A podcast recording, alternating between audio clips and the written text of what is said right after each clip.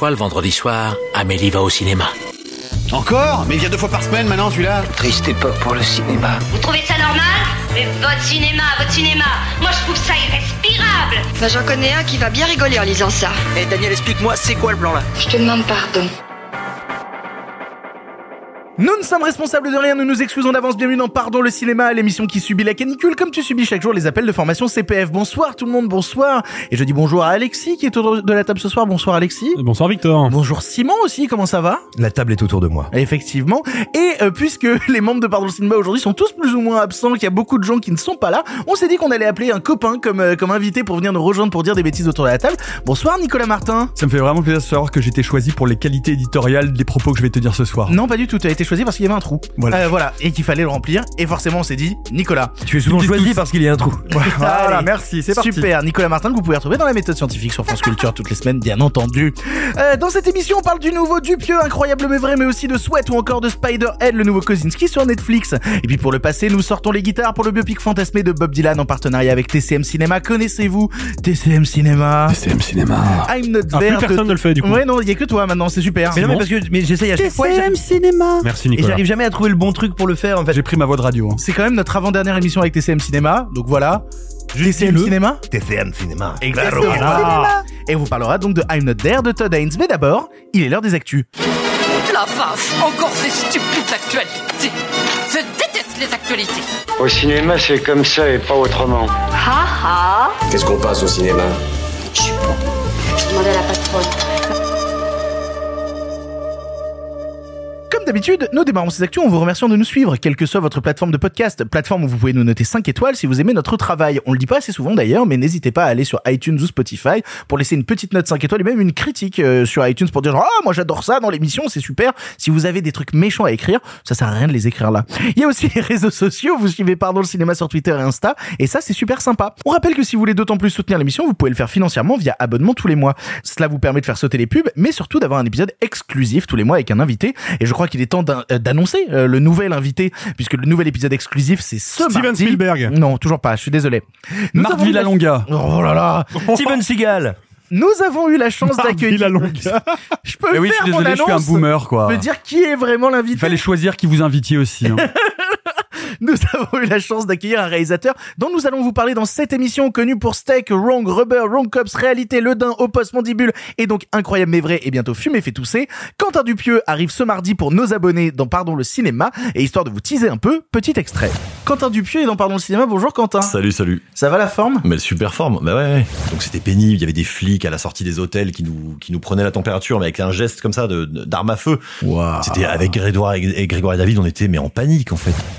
Poulvord, c'est un, un accident. euh, Oui, que ça devait pas être Boulevard à la non, non, base. ça devait euh, pas être Poulvord. Le mec m'a planté et heureusement parce que d'un seul coup j'ai, eu accès à ce génie tu veux comique. pas nous dire qui, euh, qui t'a planté du coup? Non, non, non, mais pas, bah, mais- il y a pas, de toute façon, il, il s'est pas, il m'a planté, il avait, il avait des très bonnes raisons. C'est, les mecs qui avaient envie d'aimer disaient, ah ouais, c'est un peu Lynch. Et en fait, bon, ça me fait tout autant, autant chier.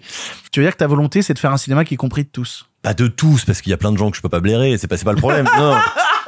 De- Peut-être- non, peut-être Ça me va comme réponse. Ce qui t'intéresse pas, c'est le premier degré. Euh, ouais, bonne question, euh, Vicky. Vicky. On est passé, on est passé à Vicky là. Non, non, mais attends, attends. T'es rédactrice en chef de Variety là. Non, c'est- non, mais- Oh dis donc, mais qu'est-ce que c'est que cette alarme J-28 avant Pardon le cinéma à la Cigale La centième de Pardon le cinéma à la Cigale, pas une simple émission, non, un véritable événement autour de Pardon le cinéma avec vous dans la salle. Alors, que vous dire pour vous convaincre de venir nous voir à la Cigale? Je pourrais vous dire que l'on s'arrache les cheveux pour vous préparer un vrai show, à la fois épisode de l'émission, mais aussi spectacle avec plein de surprises. Je pourrais vous dire aussi que les places en orchestre ne sont quasiment plus disponibles, si ce n'est tout au fond ou sur les strapontins, et que du coup, il faut vous dépêcher pour avoir une bonne place. Je pourrais aussi vous dire à quel point le balcon est de qualité vous passerez un show agréable à nous observer de là. Et enfin, je pourrais vous dire qu'on prendra une douche pour l'occasion, et rien que ça, il faut en profiter. Mais bon, tout ça, vous le savez déjà. On pourrait dire satisfait ou remboursé, mais. Bah non. Eh, clairement pas, non. On pourrait dire il y a pas encore beaucoup de monde au balcon. Ah oui, tout à fait, ça c'est joli ça. J'ai déjà honte. Bref, prenez vite votre place avec le lien en description ou directement sur Ticketmaster. Pardon le cinéma, c'est à la Cigale le vendredi 15 juillet, c'est dans moins d'un mois maintenant. Je tremble un peu des miches pour le coup, mais on va... Ça va. Ouais, on va y arriver. On va y arriver.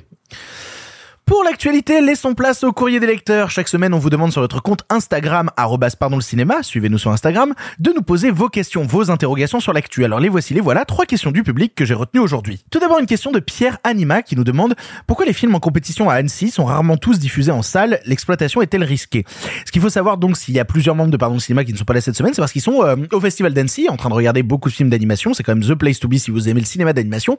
Et il est vrai que le festival d'Annecy brasse des films aux thématiques très différentes, au public très différent, et qu'une bonne partie des films qu'on peut retrouver à Annecy vont avoir un certain côté compliqué à se retrouver euh, dans des exploitations sales classiques. Est-ce que c'est normal? Est-ce que c'est risqué d'exploiter de l'animation? Peut-être hors du classique euh, C'est de l'animation pour enfants et donc quand on fait de l'animation un peu plus adulte, ça a du mal à trouver son public. Comment ça se fait que ça arrive? Alors peut-être déjà il faut voir, ça n'est pas du tout spécifique à Annecy. Et c'est ce qui fait notamment la valeur des festivals de cinéma. Ça n'est pas que une entre de journalistes, que un truc pour cinéphiles euh, super pointus. C'est aussi un endroit où on peut découvrir des œuvres qui, parce que commercialement elles sont plus risquées, n'auront pas la possibilité de sortir sur notre territoire national légalement. Donc effectivement, c'est ça qui fait la valeur des festivals de cinéma d'Annecy, mais comme les autres. Quand on va à Gérardmer, quand on va à Deauville, il y a des films qui ne sont pas distribués ou très longtemps après leur présentation. Et du coup, bah, c'est aussi un des intérêts, si vous aimez euh, un domaine ou un genre particulier, de vous rendre en festival de cinéma. Il y a des films que j'ai vus à Jarramé il y a 3-4 ans, je cherche encore un moyen de les revoir aujourd'hui, alors que c'était des, des petits chocs qui ont du, du mal à trouver leur public, tu vois. Et alors ensuite, là où ça peut être contre-intuitif pour Annecy, c'est que on dit, et à raison, que l'animation est un secteur très fort en France. Pas qu'en France. Pour une raison aussi économique, bah, toute bête, c'est qu'un film d'animation, euh, pour les 6-10 ans, bah, les 6-10 ans, ils vont rarement en salle tout seuls, ils y vont euh, avec papa, avec maman, avec un petit frère, un grand frère, une grande sœur, les copains. Bref, forcément, c'est une exploitation un peu différente du, des autres types de ciné. Donc, ça marche souvent très bien. D'ailleurs, vous remarquerez que vous voyez euh, peut-être régulièrement des affiches de films d'animation qui ne sont ni le gros Pixar, ni le film d'animation Arty, des petits films d'animation si j'ose dire qui sont souvent des films produits en Allemagne avec une 3D euh, existante. On va dire ça comme ça. Voilà mais mais qui fonctionnent bien au box office donc c'est possible mais en revanche effectivement il y a des genres des typologie de films et comme dans d'autres domaines encore le spectateur a un peu de mal à sortir euh, de ces de ces cases oui, et puis, surtout ce que dit Simon est vrai, c'est euh, pour pour être un habitué de, de, Gérard May, euh, notamment, c'est c'est une vraie problématique aujourd'hui de la distribution de films de genre ou de films dits de niche pour pour le grand public. On voit bien que euh, aujourd'hui il y a un encombrement et cet encombrement il a été amplifié euh, par la crise Covid, il a été amplifié par le fait que pendant longtemps les cinémas sont restés fermés et que c'est de plus en plus difficile de trouver un espace de distribution dans les salles françaises et que c'est plus de plus en plus difficile de garder cet espace dans de distribution dans les salles françaises. On voit bien aujourd'hui que le temps d'exposition des films s'est réduit, que des films aujourd'hui restent à l'affiche oui, après, deux ou trois C'est semaines. pas un problème récent, ça existe Bien depuis sûr. euh, très longtemps. Mais c'est d'autant plus vrai pour les films de genre ou pour les films dits de niche parce que quand on n'a pas eh la force de frappe euh, d'un gros studio comme Disney pour de l'animation ou Pixar ou euh, comme d'autres studios pour pour d'autres films de genre ou par exemple pour de l'horreur, eh ben c'est effectivement difficile financièrement de rester en salle et d'avoir un public et de retrouver son public en salle. L'animation qui est pas de l'animation pour enfants, t'appelles ça euh, du cinéma de niche? Ouais, je pense que le l'anima enfin alors ensuite moi j'ai pas les souvent chiffres. ça l'est pas toujours L'animation, l'animation, bon, je vais pas dire young adulte, mais l'animation un peu élaborée, l'animation un peu alternative, c'est des films qui, euh, qui qui sortent dans très peu de salles euh, généralement. Mm, Tout à fait. j'ai perdu mon corps par exemple euh, Quel exemple qu'on cite tout le temps pour parler d'animation un peu plus adulte hein, Oui, euh, mais, mais qu'on- on le cite tout le temps parce que nos auditeurs souvent le connaissent. Mais effectivement, c'est un projet risqué. Après, ce qu'il faut voir aussi, et là, là, on peut reboucler avec un sujet dont on parle souvent, c'est la chronologie des médias. Parce que pourquoi c'est compliqué? Tu vois, la chronologie des médias, ça n'est pas qu'un problème pour les gros studios qui eux voudraient euh, l'écraser complètement. C'est aussi une vraie problématique, et c'est peut-être là où il y a des pistes de réforme intéressantes à faire pour les petits films. Parce que animation ou pas, sortir un petit film en salle, donc ça active la chronologie des médias. Et s'il se plante en salle, et ben là. Bah évidemment, tu vas il, avoir du mal. à- il est oublié pour les 5 mois à venir, euh, il disparaît. euh, il va avoir du mal à sortir en vidéo, les chaînes vont pas l'acheter pour cher, etc., etc. Et effectivement, Et si ça, tu vois, c'est un problème que soulevait. euh, J'avais fait un documentaire il y a quelques euh, il y a quelques mois maintenant où il y a Maraval qui s'exprimait à l'intérieur et qui disait justement que lui, il avait beaucoup de mal à soutenir des petits films parce qu'il savait qu'à partir du moment où ces petits films-là, on mettait un budget de promotion pour la sortie salle, si le film marchait moyennement, le film était décédé et que la sortie VOD ne ferait aucun bruit et que tout le monde aurait oublié le film. voilà, et à tous ceux qui tapent sur la chronologie des médias parce que Disney il peut pas sortir euh, le film. Eh ben, dites-vous que la chronologie des médias. C'est la deuxième fois que tu fais cette voix depuis à peine 10 minutes. Donc tous ceux qui tapent sur la chronologie des médias en disant ah Disney ne peut pas sortir ce film. Ah ah, está la muerta del kino? Eh bien, donc tous ceux qui, surtout ceux qui parlent comme ça. Euh, ce qu'il faut leur dire, c'est que non. moitié allemand, moitié espagnol. Espagnol, c'est très, c'est- c'est c'est Eh très. ben, c'est l'Europe. Ben, c'est les nazis qui sont partis en Argentine, hein, tu vois, c'est... euh, Ah, ces garçons qui venaient du Brésil. Et donc, Tant que vous ne touchez pas au Chili.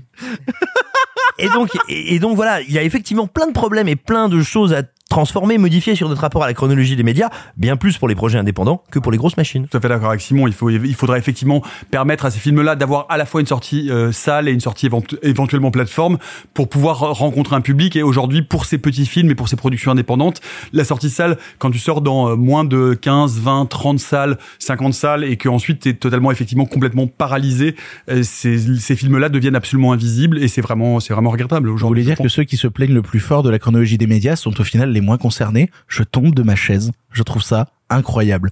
Question suivante donc. question suivante donc qui nous vient de Oxydociné qui nous demande alors c'est la question qui nous a été le plus posée cette semaine. On l'abordait déjà la semaine dernière. Les pourparlers de Lady Gaga en Harley Quinn dans Joker Folie à 2, on en pense quoi? Alors effectivement, ça a été un peu la surprise parce que on avait vu passer la page de scénar qu'avait publié Todd Phillips sur Instagram en disant euh, voilà, le Joker, c'est reparti et le suivant s'appelle Folie à 2. Donc on avait parlé de Folie à 2, qu'est-ce que ça signifie ou quoi Coup de tonnerre, c'est tombé cette semaine. Joker 2 sera une comédie musicale et Harley Quinn sera interprétée par Lady Gaga. En fait, c'est marrant parce que j'ai vu passer un tweet sur le sujet qui m'a fait beaucoup rire, où il y a un mec qui disait cette annonce, c'est du pur chaos. Ceux qui attendaient la suite de Joker n'ont plus du tout envie de voir le film après cette annonce-là, et ceux qui n'attendaient pas du tout Joker et disaient ok, ça n'a aucun intérêt de faire une suite, commencent à être un peu titillés en disant euh, c'est quoi ça?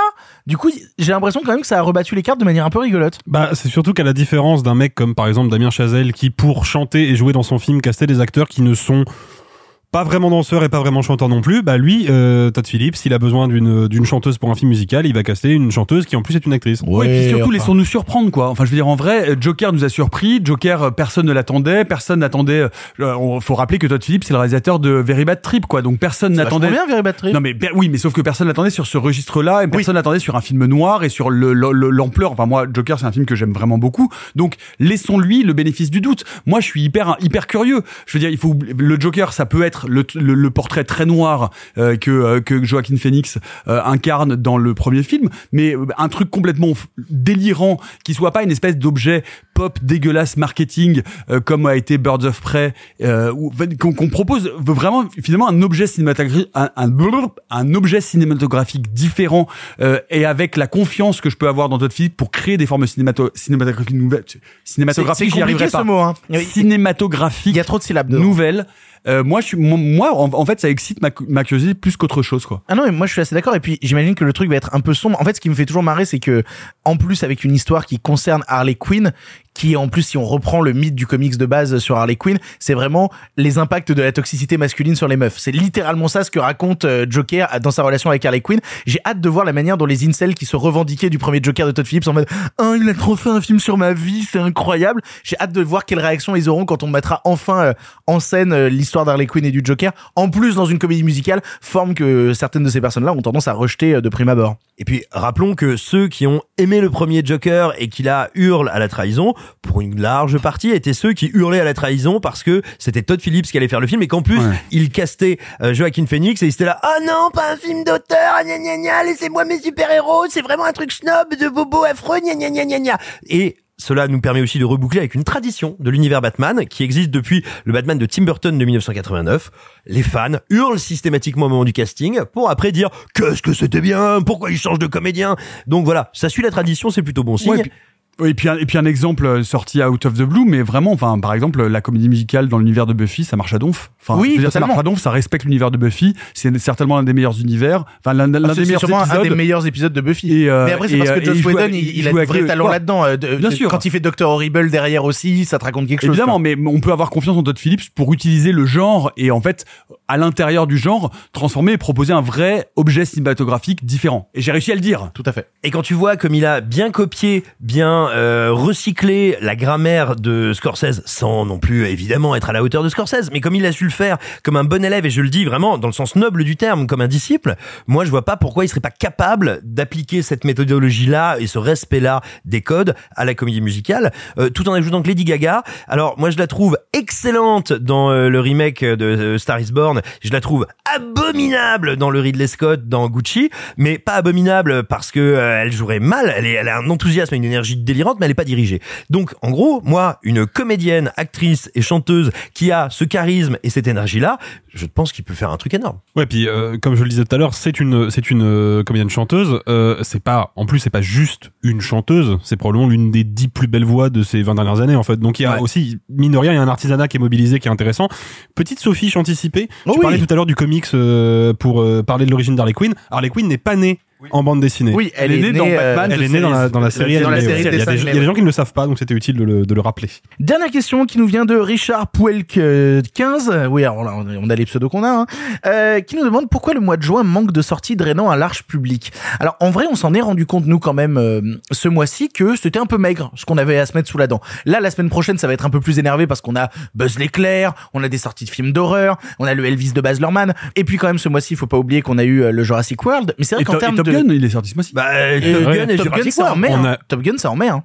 Ouais, c'est fin mai. Ouais, non, non, mais même, j'ai Non, le mais c'est pas- sentiment c'est que quoi. ça manque de beaucoup de films, de densité. J'ai eu le sentiment que on avait eu une grosse densité de films au cours des derniers mois et que là, le mois de juin, c'est plus Mais tranquille. c'est plutôt une bonne chose parce que Oui. euh, c'est quand même insupportable quand il y a une semaine où il y a 7 ou 8 films intéressants qui sortent en salle, on sait forcément qu'il y en a qui vont être sacrifiés par le public. Ah en bah fait. dans deux semaines, on va rigoler. Hein. Oui, mais c'est pas tellement une question de 7 ou 8 films intéressants, c'est surtout des 7 ou 8 films qui sont des mastodontes. C'est-à-dire C'est 7 ou sûr- 8 oui, films ça, ouais. qui drainent un public, un public de dingue. Mais on en revient à ce qu'on disait tout à l'heure sur, sur la surenchère aujourd'hui de production cinématographique et où, euh, je, sans faire d'interprétation économique à la petite semaine, il y a évidemment, euh, je pense, un effet retard qu'on continue à sentir de la crise Covid et de la concurrence des plateformes. Mais attends, n'oublions pas non plus que c'est quand même un truc qui arrive régulièrement parce qu'on est post-Cannes et que post-Cannes, t'as au moins un effet traditionnel, c'est on ne sait pas dans quelle mesure il va pas y avoir un film primé, rappelez-vous Parasite par exemple, qui va du coup sortir dans la foulée de Cannes et être un rouleau compresseur. Ça n'a pas été le cas cette année, mais par définition, euh, c'est très facile à dire a posteriori.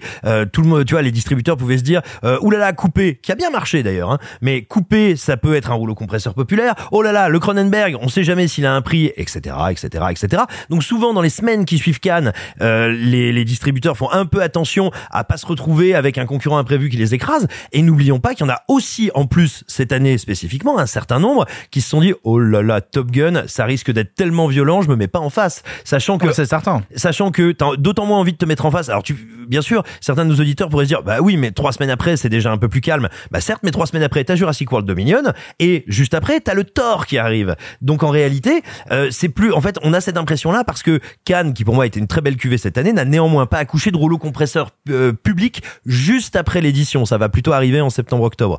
Donc par conséquent, Alors après, peut-être que euh, là, la semaine prochaine, le Elvis de Baz Luhrmann qui est passé euh, en compétition à Cannes peut faire du bruit, tu vois, par oui, exemple. puis il y aura Buzz l'éclair.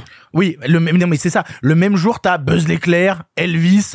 Brrm. Oui, C'est voilà. quand même un sacré, un quoi, bazar. C'est euh, le bruit suite de fait le rouleau, le rouleau compresseur quand il démarre. Tu sais, tu tires sur la ficelle.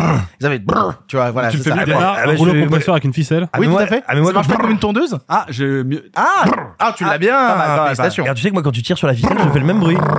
Incroyable. Ah ouais. Euh, avant. Et une dernière question. Ah oui, non, pardon, tu voulais dire Mais un non, truc. mais oui, parce que en fait, il y a, il y a un compte Twitter qui pose régulièrement des questions sur Pardon le cinéma et vous les retenez jamais. Donc, euh, du coup, comme je suis ici, Ah, c'est toi qui poses ces questions-là, assume. pas du tout, c'est Nicolas Martin, Nico Martin FC. Euh, c'est un type, C'est un club club de foot. C'est football, euh, évidemment, c'est football, c'est football club. Et du coup, j'ai j'ai sa question que que je, je, re- je vraiment déplore que vous reteniez pas ces questions. C'est par exemple cette semaine, on a découvert quelque chose que moi je trouve passionnant en termes de cinéma. C'est à couteau tiré 2 où il y a un trailer de dévoilement du titre. Et moi, j'ai trouvé ça vraiment très beau et ça m'a ému. Et j'aimerais avoir la réaction de Simon Rio parce que vraiment, euh, on, on respecte rarement assez les types les titres et la typographie des titres. Et là, vraiment, on en apprend beaucoup sur le film. Et je trouve que c'est vraiment une forme d'information importante. Euh, Simon Oh, Rio, oh, quelle non, est votre réaction attendez, vous êtes sur de- les trailers de titres Vous êtes de mauvaise foi, ça arrive plein de fois les trailers de titres. Arrêtez euh, quand même. Mais alors, Je- Moi, de mauvaise foi, jamais. Jamais. Alors moi, ce que je pourrais dire, c'est que euh, étant, mais tu le sais, Nicolas, un scientifique chevronné, euh, je merde, te pardon. sens sympathique, j'aime bien. Tu as la moustache qui frétille, ça me va. Et, et donc, euh, et donc tout simplement, Pourquoi on les invite Bromance. étant un scientifique chevronné, ça fait bien longtemps que je me préparais à remettre en cause cette théorie qui dit que le vide existe. Eh bien, écoute, je dois reconnaître, je dois admettre que cette titraille et sa présentation m'ont montré que le vide avait bien une présence. Formidable. Euh, Nicolas, avant qu'on passe euh, à l'édito, je crois que tu voulais parler de choses que tu fais et que tu organises, euh, des choses cool.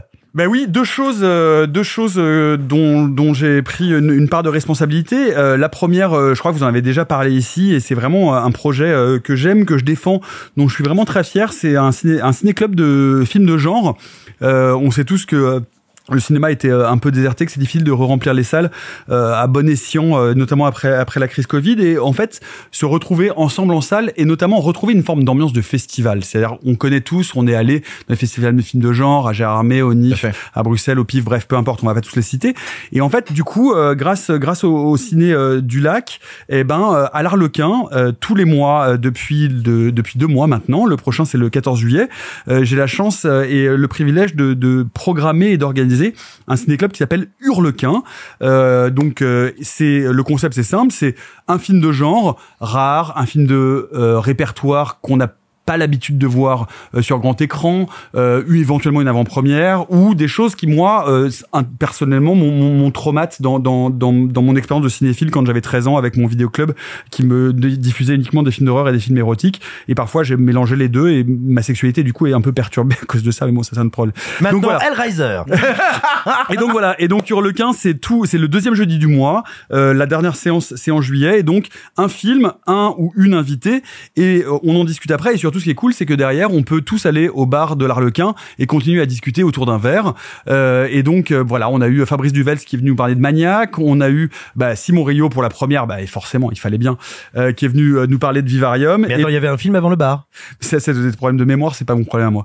Et, euh, et pour le 14 juillet, on va faire une, une séance spéciale, l'horreur re- à travers les yeux euh, d'une réalisatrice, euh, comment les femmes filment l'horreur différemment certainement que les hommes, avec euh, le film Saint Maud qui est Grand Prix du Festival de Gérardmer, qui n'a pas pu bénéficier de sortie en salle à cause du Covid, et on en discutera avec une invitée encore surprise, mais qu'on dévoilera assez bientôt, et ça reprendra au mois de septembre, et d'ailleurs on on est en train de préparer quelque chose de- dans l'ombre avec pardon de cinéma, mais on n'en dira pas plus pour le moment. Euh, et autre chose euh, assez cool, euh, c'est un festival qui s'appelle Branché Ciné, euh, qui est un festival de l'ONF, euh, qui est l'organisme national qui gère les forêts domaniales françaises et qui organise tous les étés pendant 15 jours des projections de nuit en forêt. Et donc euh, cette année, c'était euh, le thème, c'était les créatures euh, étranges et inquiétantes de la forêt.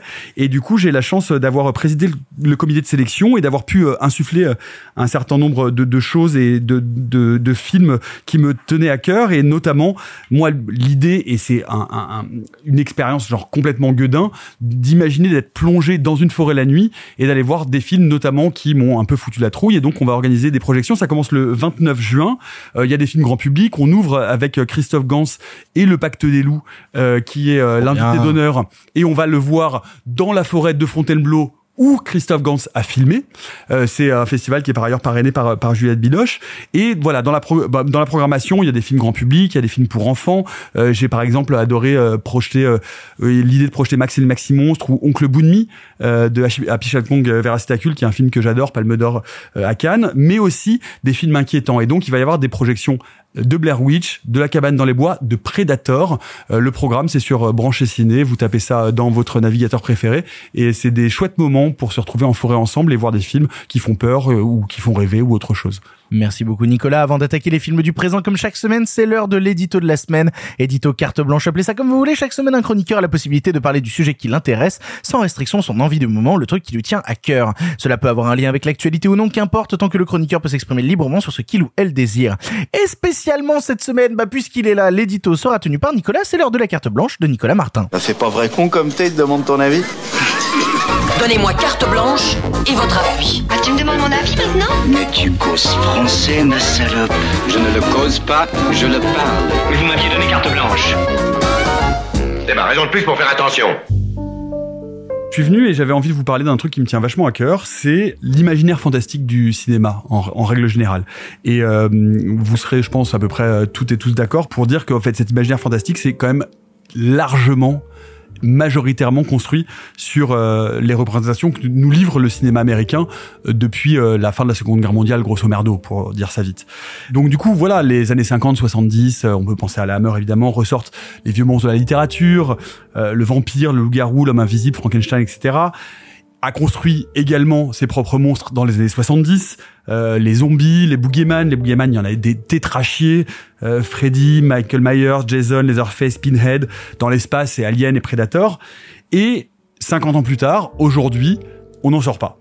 On n'en sort pas parce que c'est l'ère des franchises, l'ère des résurrections. On refait ces films, on ressort ces personnages-là, comme si on n'était plus capable d'inventer quoi que ce soit.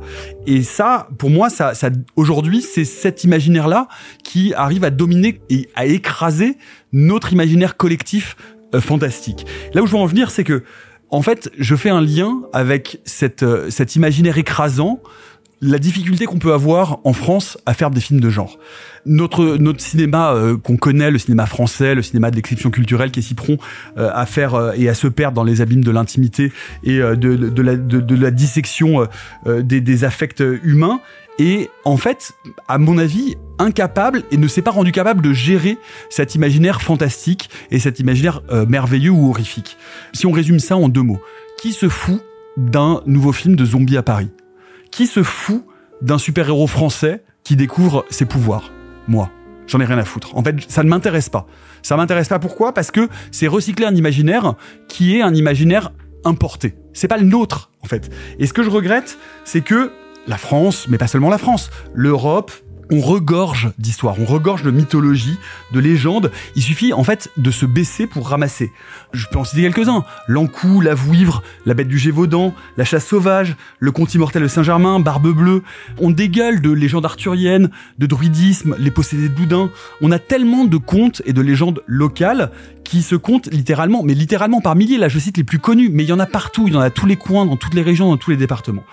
Il y a des aussi des lieux, des traumatismes historiques qui sont liés à l'histoire de l'Europe, évidemment la Seconde Guerre mondiale, mais pourquoi pas, si on remonte un peu plus loin, la commune, euh, la collaboration en France, enfin, tout ça est totalement laissé en friche par le cinéma fantastique et on tourne le doigt à cette histoire. Alors il y a évidemment bien sûr quelques incartades, tout le monde euh, les connaît, les a en tête. Évidemment le Pacte des loups qui est certainement l'un des meilleurs exemples euh, de Christophe Gans, mais ça c'est pour le meilleur, pour le pire, je, ça, ça, me désole de déterrer ces, ces, choses qui devraient rester enterrées, mais Brocéliande euh, de Douillet c'est une catastrophe.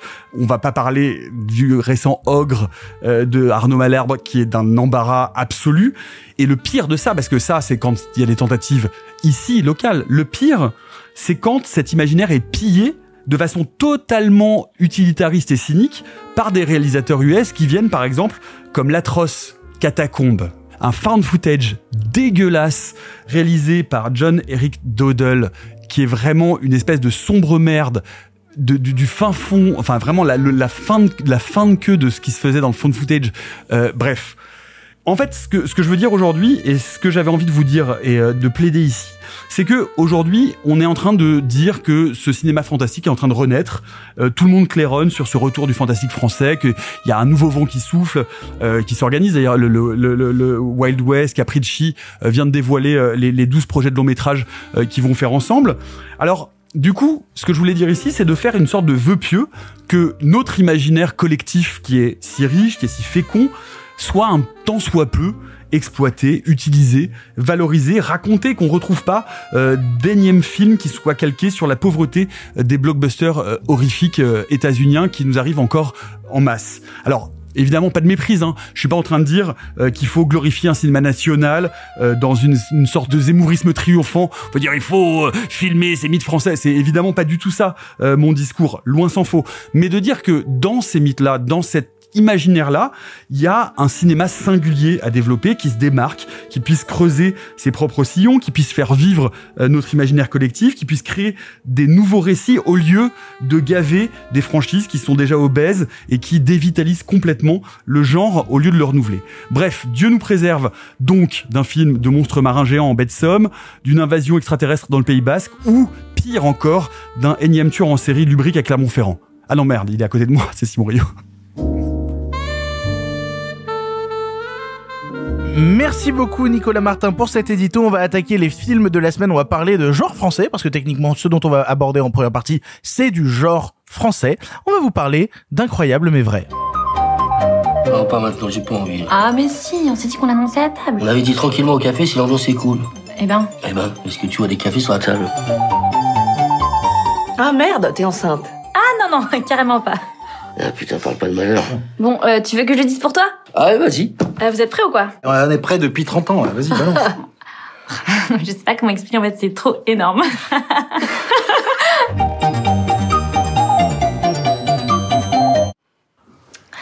voilà les nouvelles. hein. Incroyable. Bah, sincèrement, c'est mieux de pas le dire, je pense. Incroyable mais vrai est le nouveau long métrage de Quentin Dupieux passé par la Berlinale avec au casting Alain Chabat, Léa Drucker, Benoît Magimel ou encore Anaïs de Moustier. Il raconte l'histoire d'Alain et Marie qui emménagent dans un pavillon. Or, une trappe située dans la cave va rapidement bouleverser leur existence. On l'a tous vu ici c'est Simon qui commence. Simon, qu'est-ce que tu as pensé de cet incroyable mais vrai? Je me suis dit que c'était incroyable, mais vain. Euh, tout simplement. Tellement dur. Déjà, ça commence, c'était tellement dur. Eh ouais. Et mais, mais tellement fort en jeu de mots. Merci. Euh, non, mais tout simplement, peut-être, euh, peut-être faudrait-il dire à, à Quentin Dupieux, euh, et j'y reviendrai, qui est un, un cinéaste et un artiste qui, que je trouve assez passionnant, que bah, quand on n'a pas envie de terminer quelque chose, c'est peut-être qu'il ne fallait pas le commencer. Euh, tout simplement, je suis face à un film qui, pendant 40 minutes, bah, m'enjaille sévèrement. Euh, je trouve qu'en termes de mise en scène, c'est euh, inventif et en même temps remarquablement tenu. Euh, je reconnais énormément de ses tics et de ses codes, mais je trouve qu'il arrive plutôt à les amener dans des endroits auxquels je ne m'attendais pas, voire à les transcender un peu. J'aime comment il dirige ses comédiens, j'aime aussi comment il leur laisse de l'espace. Et puis à un moment, au bout de 40 minutes, en fait, je dis oh balek, j'ai encore un autre film à faire là. Je je vais pas terminer. Je vais faire un petit training montage euh, avec une petite musique derrière, puis blop là, ce sera fini. C'est-à-dire que véritablement, j'ai l'impression à un moment que le film me dit non mais j'ai j'ai pas envie d'aller jusqu'au bout là. Faut faut sortir monsieur maintenant. Allez, je rallume les lumières. Et donc à partir de là, tout ce qui me séduit et qui me séduit fortement dans ces 40 premières minutes, bah ça tombe complètement à plat et pire ça en vient à, à me faire vivre de manière un peu amère. J'ai du mal à apprécier de nouveau quand j'y repense à tout ce premier mouvement parce que euh, je trouve qu'il me lance énormément de pistes mais qu'il a aucune envie ou aucune capacité à les explorer. C'est hélas pas la première fois que j'ai ce sentiment-là devant un film de Quentin Dupieux et, et ça me désole parce que moi je le suis depuis le non-film, c'est-à-dire euh, avant euh, Steak, avant euh, le, la, la, la mutation ou la mue Rubber. Donc vraiment j'aime beaucoup ce qu'il fait, j'aime ce qu'il propose, j'aime comment il se promène avec une énorme liberté dans le cinéma, dans le cinéma international et dans le cinéma français. Mais là, je suis navré. Euh, C'est pas ni fait ni à faire, c'est ni fini ni à regarder. Non, t'es dur, Simon. Non, non, t'es t'es vraiment dur. T'es vraiment dur, t'es vraiment dur. Et pour mais, le- mais non, mais Alexis, vas-y, mais, mais il est vrai- vraiment, c'est c'est pas honnête. Nicolas est présentateur de l'émission maintenant. Pardon, C'est ça. excusez-moi. C'est c'est Nicolas qui s'est dit Ah, allez c'est bon. Il le dérivé, au galop, C'est vrai, mais c'est vraiment c'est lui qui un présente. radio, les gars. hein. Mais putain, arrêtez, en plus je me suis vachement retenu quoi. Non mais pour le coup, moi je suis en vrai désaccord avec toi, euh, Simon, sur sur incroyable mais vrai. Alors, je vais pas mentir sur le fait que moi je suis passionné par le cinéma de Dupieux depuis toujours. Je crois qu'il y a aucun film de Dupieux que j'aime pas. Pour être honnête, tous ces films arrivent à un moment ou un autre à me séduire par un prisme. euh, Et ce qui me plaît beaucoup avec incroyable mais vrai, c'est que j'ai l'impression qu'il renoue avec une sorte de cinéma inquiet. C'est ça qui me plaît bien, c'est que euh, un truc qu'il y avait dans ses débuts, notamment avec Steak, où il abordait frontalement des choses qui, pour une comédie avec Eric Judor et Ramsey euh, de l'époque, abordaient quand même ce truc de la chirurgie esthétique, de la déformation des corps. Il y avait aussi ces thématiques-là dans Steak. Quand il fait Incroyable mais vrai, je le vois renouer avec une vraie inquiétude vis-à-vis de l'époque, vis-à-vis des changements sociétaux, vis-à-vis de la vieillesse. Lui-même commence à se questionner et c'est un truc que je ressens d'autant plus parce que j'ai l'impression qu'avec Incroyable mais vrai, il ouvre une porte qui va être totalement exploitée dans un film qu'on aura l'occasion de- d'aborder à la rentrée, qui est Fumé fait tousser, qui est je pense son film le plus, le plus de sa filmographie et qui est je pense le film que je préfère de sa filmographie, Fumé fait tousser. J'ai très hâte qu'on puisse en parler. Et là, je sens ça dans, euh, dans Incroyable mais vrai. Je sens le début de quelque chose qui, sous des airs de comédie un peu rigolote, où on va parler de beat, où on va parler de regarder, il y a une trappe, où est-ce qu'on va avec tout ça, bah au final, son cinéma commence à aborder des questionnements où lui-même se pose des questions sur l'époque. Dans quelle époque il filme, dans quelle époque ses personnages se situent. Même si t'as toujours cette DA très années 70, on peut pas, à un moment ou un autre, refuser que le film fait un parallèle avec notre réalité, qui est parfois très dur. Un constat d'une époque qui est un peu amère, où même lui ne sait pas trop où se situer. Ça me plaît bien, ça. Ça me plaît bien ce qu'entreprend Dupieux avec ce nou cette nouvelle forme d'aborder son cinéma qui s'était un peu perdu quand il avait plongé dans le tout absurde d'une époque où, euh, où on avait, par exemple, pour moi, par exemple, Réalité est un film beaucoup moins inquiet, tu vois. Bah, bah ouais, mais euh, c'est inquiet pour lui, c'est inquiet en cercle clos, c'est inquiet sur la question du cinéma, mais c'est pas inquiet sur les gens autour, pour moi. Réalité, c'était ça. Et alors, j'adore Réalité, mais je le sentais moins. Là, je trouve qu'il y, il y rentre un peu plus frontalement et sous ces airs de comédie grand public qui sont là pour récupérer plein de gens et donc du coup en plus avec Alain Chabat, etc. Euh, tu trouves pas qu'Incroyable mais vrai c'est grand public? Avec même Mandibule à l'époque. euh, euh, et Mandibule c'est pas un film inquiet sur l'époque. À aucun moment. Bah, tu plaisantes, c'est deux asociaux qui se retrouvent méprisés par une bande de, de, de débiles semi-dégénérés. Et, et, et là aussi, d'ailleurs, c'était une histoire qui euh, faisait beaucoup d'efforts pour se terminer là où elle devait commencer, après une demi-heure de mauvais sketch interminables. Ah, je suis pas d'accord. Le- Moi, j'adore le début de Mandibule. Mais pour le coup, là, je trouve que c'est beaucoup plus frontal. Et le cinéma de Dupieux, dans ce côté frontal qui parfois oublie la comédie pour être beaucoup plus en passage en force, moi, ça me plaît bien. Et ce que tu reproches au, à la fin du film, moi, me déplaît pas. Parce que justement, il y a quelque chose sur la question du temps et du passage du temps où on va prendre le temps au début, mais petit à petit, le truc s'accélère. Au final, la, la mise en scène se met au diapason du fond. Et c'est ça qui me plaît. Plus le temps s'accélère pour les personnages et plus les choses disparaissent pour eux, plus au final, ce temps qui semble nous être long au début, puis rapide à la fin, a un sens dans le, dans le montage final. Je le trouve pas gratuit. Je trouve au contraire qu'il a beaucoup de sens. Alexis. Euh, je serais plutôt de ton avis, Victor, mais en vrai, pour moi, le, le, le, caractère inquiet des films de, de Dupieux, quand même préciser que cette inquiétude, elle est toujours sous-jacente, c'est que c'est pas quelque chose, en tout cas, moi, c'est pas quelque chose qui me frappe au premier visionnage. Cette inquiétude-là, elle est là depuis un bon moment. Réalité est si ce n'est un film inquiet, au moins un film angoissé. Névrosé. Oui, Névrosé. oui, Angoissé, angoissé indiscutablement. Angoissé, oui, inquiet, non. C'est Là- pas la même chose pour moi. là C'est pas où- la même chose. Là où pour moi, dès euh, au poste, et moi c'est le depuis au poste, c'est le sillon de, de la filmographie de Dupieux qu'il est, qu'il est en train de creuser qui m'intéresse le plus, je pense, c'est que depuis au poste, il y a effectivement une forme d'inquiétude, mais presque une forme de vrai de, de, de cauchemar. C'est-à-dire que quand on met de côté le théâtre absurde à la fin d'au poste, pour le personnage de Grégoire Ludig, c'est un cauchemar qui recommence, qui reboucle, et ça c'est quand même quelque chose de vraiment euh, presque terrifiant en fait. On se dit merde, ce personnage n'aura aucune échappatoire. Oui, mais déjà à cette époque-là, quand t'avais la fin de Au Poste, t'avais des gens qui disaient oh oui, bah la fin elle est un peu gratuite, blablabla. Déjà des gens à l'époque se questionnaient sur la fin de Au Poste. Comment c'est toujours questionné sur les fins de, des films de Dupieux Mais il faut être C'est bon signe. il faut être très honnête, le cinéma de Dupieux a une forme de gratuité. C'est, c'est évident. Et dans Incroyable mais vrai, Et il nous en a beaucoup parlé dans l'épisode qui sort mardi sur l'idée de, de son plaisir de la gratuité, lui qui est un grand fan du hamburger film sandwich. mais, mais je trouve qu'il y a effectivement une espèce de gratuité chez Dupieux qui peut par moment, moi, me laisser sur le carreau. Je suis pas un grand fan de Rubber, par exemple, parce que je trouve que le- pour le coup, ça, pour moi, c'est un film gratuit. Mais depuis au poste, déjà, il fait quelque chose que moi, je trouve intéressant, c'est que il essaye de mettre un pied dans la comédie populaire. Donc pour l'instant, il y a mis peut-être que un ou deux orteils, mais il essaye un petit peu d'y aller. Il essaie d'y aller avec son casting, il essaie d'y aller avec la manière dont il traite ses histoires qui sont beaucoup plus concises. Et depuis Mandibule, je trouve que il arrive enfin à trouver la bonne manière de conclure ses histoires. Moi, je trouve pas que Mandibule commence au début. Je trouve que Mandibule a une conclusion parfaite. C'est-à-dire qu'ils viennent de se rendre compte, après 1h10 de film, que leur plan complètement fucked up fonctionne. Et maintenant, qu'est-ce qu'on fait? Et incroyable mais vrai, il y a un peu ça. On, on a trouvé quelque chose de formidable. Qu'est-ce qu'on en fait? Eh ben, les personnages sont pas foutus d'y apporter une réponse correcte. Mhm. Soit ils vont se perdre complètement dans ce que je préfère de ne pas révéler du film parce que mine de rien, les bandes annonces ne le révèlent pas. Et puis toute, toute Euh, la communication joue là-dessus, voilà. sur le fait que euh, on ne sait pas ce qu'est cette trappe et vous le saurez en allant Voilà. qui est incroyable. Mais disons, il y a un truc évidemment incroyable, mais vrai dans le film. Et une fois que les personnages ont mis le doigt dessus et ont compris comment ça fonctionne, bah il y a d'un côté le personnage d'Alain Chabat qui ne va jamais s'en servir parce que fondamentalement il n'est pas capable de franchir le pas. Et il y a de l'autre côté le personnage de Léa Drucker qui va s'en servir à outrance dans une, une, une veine qui est pour le coup angoissante et même triste pour le personnage de Léa Drucker. Et ça, ça m'intéresse.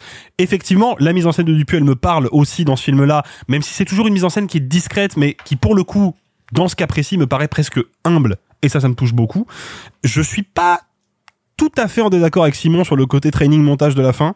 Il y a, peut-être un petit aveu d'échec sur comment je termine tous mes arcs narratifs. Bah, je vais les compiler d'un seul bloc. C'est pas quelque chose qui me dérange parce que c'est oublié que après ce training montage, c'est surtout que c'est pas important en fait. Mais le problème, c'est que dire ça, dire ça pour moi, c'est donner raison à Simon. C'est là où je suis un peu d'accord avec Simon, c'est que on peut pas dire du troisième acte d'un film qu'il est pas important. Non, C'est pas je le troisième acte. Je suis, je suis, je suis d'accord avec pas mal de choses que vient de dire Alexis. C'est-à-dire que, alors, et, et avec Simon, c'est-à-dire que, en fait, moi, le cinéma de Dupieux m'a toujours intéressé, intrigué, mais je trouve que, depuis réalité, il tombe dans un systématisme qui m'emmerde. C'est-à-dire que je trouve que l'absurde pour l'absurde, euh, les, euh, les, les, les sorties, euh, genre, euh, par-dessus l'épaule, euh, avec, avec, j'ai l'impression, en fait, qu'ils qu'ils étaient installés dans une forme de système qui m'intéressait plus beaucoup. Or, dans Incroyable mais vrai, je trouve qu'il réintroduit, qu'il réincarne son cinéma. Pour plusieurs raisons. D'une, je rigole vraiment. C'est-à-dire que Dune, c'est un vrai film avec un humour absurde qui fonctionne. Deux, il y a effectivement des vraies très bonnes idées de mise en scène et il y a effectivement un travail du cadre qui est assez passionnant. Trois, il y a une direction. Alors, il a toujours été très bon sur la direction de comédien. Absolument. Mais là, il y a des personnages dans le dingues. film. Anaïs de Moustier. Oui, Anaïs aussi. de Moustier, en bimbo vendeuse de sous-vêtements, à contre-emploi total est remarquable. Moi, Et les, moi- rô- les rôles global que trouve euh, de Moustier chez euh, Dupieux sont super bons. bien hein. sûr. Mais déjà dans vois, il y un joue lui-même. Chabat, il joue Chabat. Oui, mais j'ai en- encore une fois, je le redis, j'ai trop hâte que vous voyez Fumer fait tousser parce que ce que fait de Moustier dedans est passionnant. Voilà. Mais euh, encore une fois, je parle d'un film qui, qui n'est pas Non. encore disponible. Mais du coup, du coup, je trouve que d'un seul coup, il, il a effectivement, comme le dit Simon, une histoire à raconter. Euh, on peut parler d'inquiétude si vous le souhaitez. Bon, moi, c'est pas ce qui me, c'est pas ce qui me, me, me séduit le plus dans ce film. Ce qui me séduit le plus, c'est euh, évidemment que j'ai l'impression qu'il réinvestit son discours, qu'il a de vraies idées, qu'il a de vraies idées comiques. Il y a une scène de dîner extraordinaire. Oui. La scène de dîner Elle est incroyable. incroyable, d'un absurde, d'une tension, et surtout, il joue, et ça, ça m'intéresse parce que c'est du vrai langage cinématographique, il joue avec le montage, avec le montage avec des flashbacks, et il joue sur le retard de l'information. C'est-à-dire que, évidemment, on a tous envie de savoir ce qui se passe dans cette trappe et de ce qui se passe dans ce tunnel, et il va passer son temps à jouer avec la révélation de l'information et à tendre Tendre le film et tendre l'élastique. Moi, ce qui me pose problème, le film dure 1h13. Moi, ce qui me pose problème, et là, je vous rejoins un peu tous les deux, c'est cette, cette fin accélérée, ce, ce, ce, ce, ce- ce- ce- cette séquence clippée finale qui balaye 10 années de vie ou 5 années de vie, enfin bref, peu importe, et où t'as l'impression que d'un seul coup, tu dis, bah, mais là, on rentre dans le film, allons-y quoi, allons-y et là on commence à rentrer, les personnages sont incarnés, les problématiques sont hyper fortes, hyper puissantes et d'un seul coup il balaye son film et il le termine genre merci au revoir ciao il y a plus rien à voir.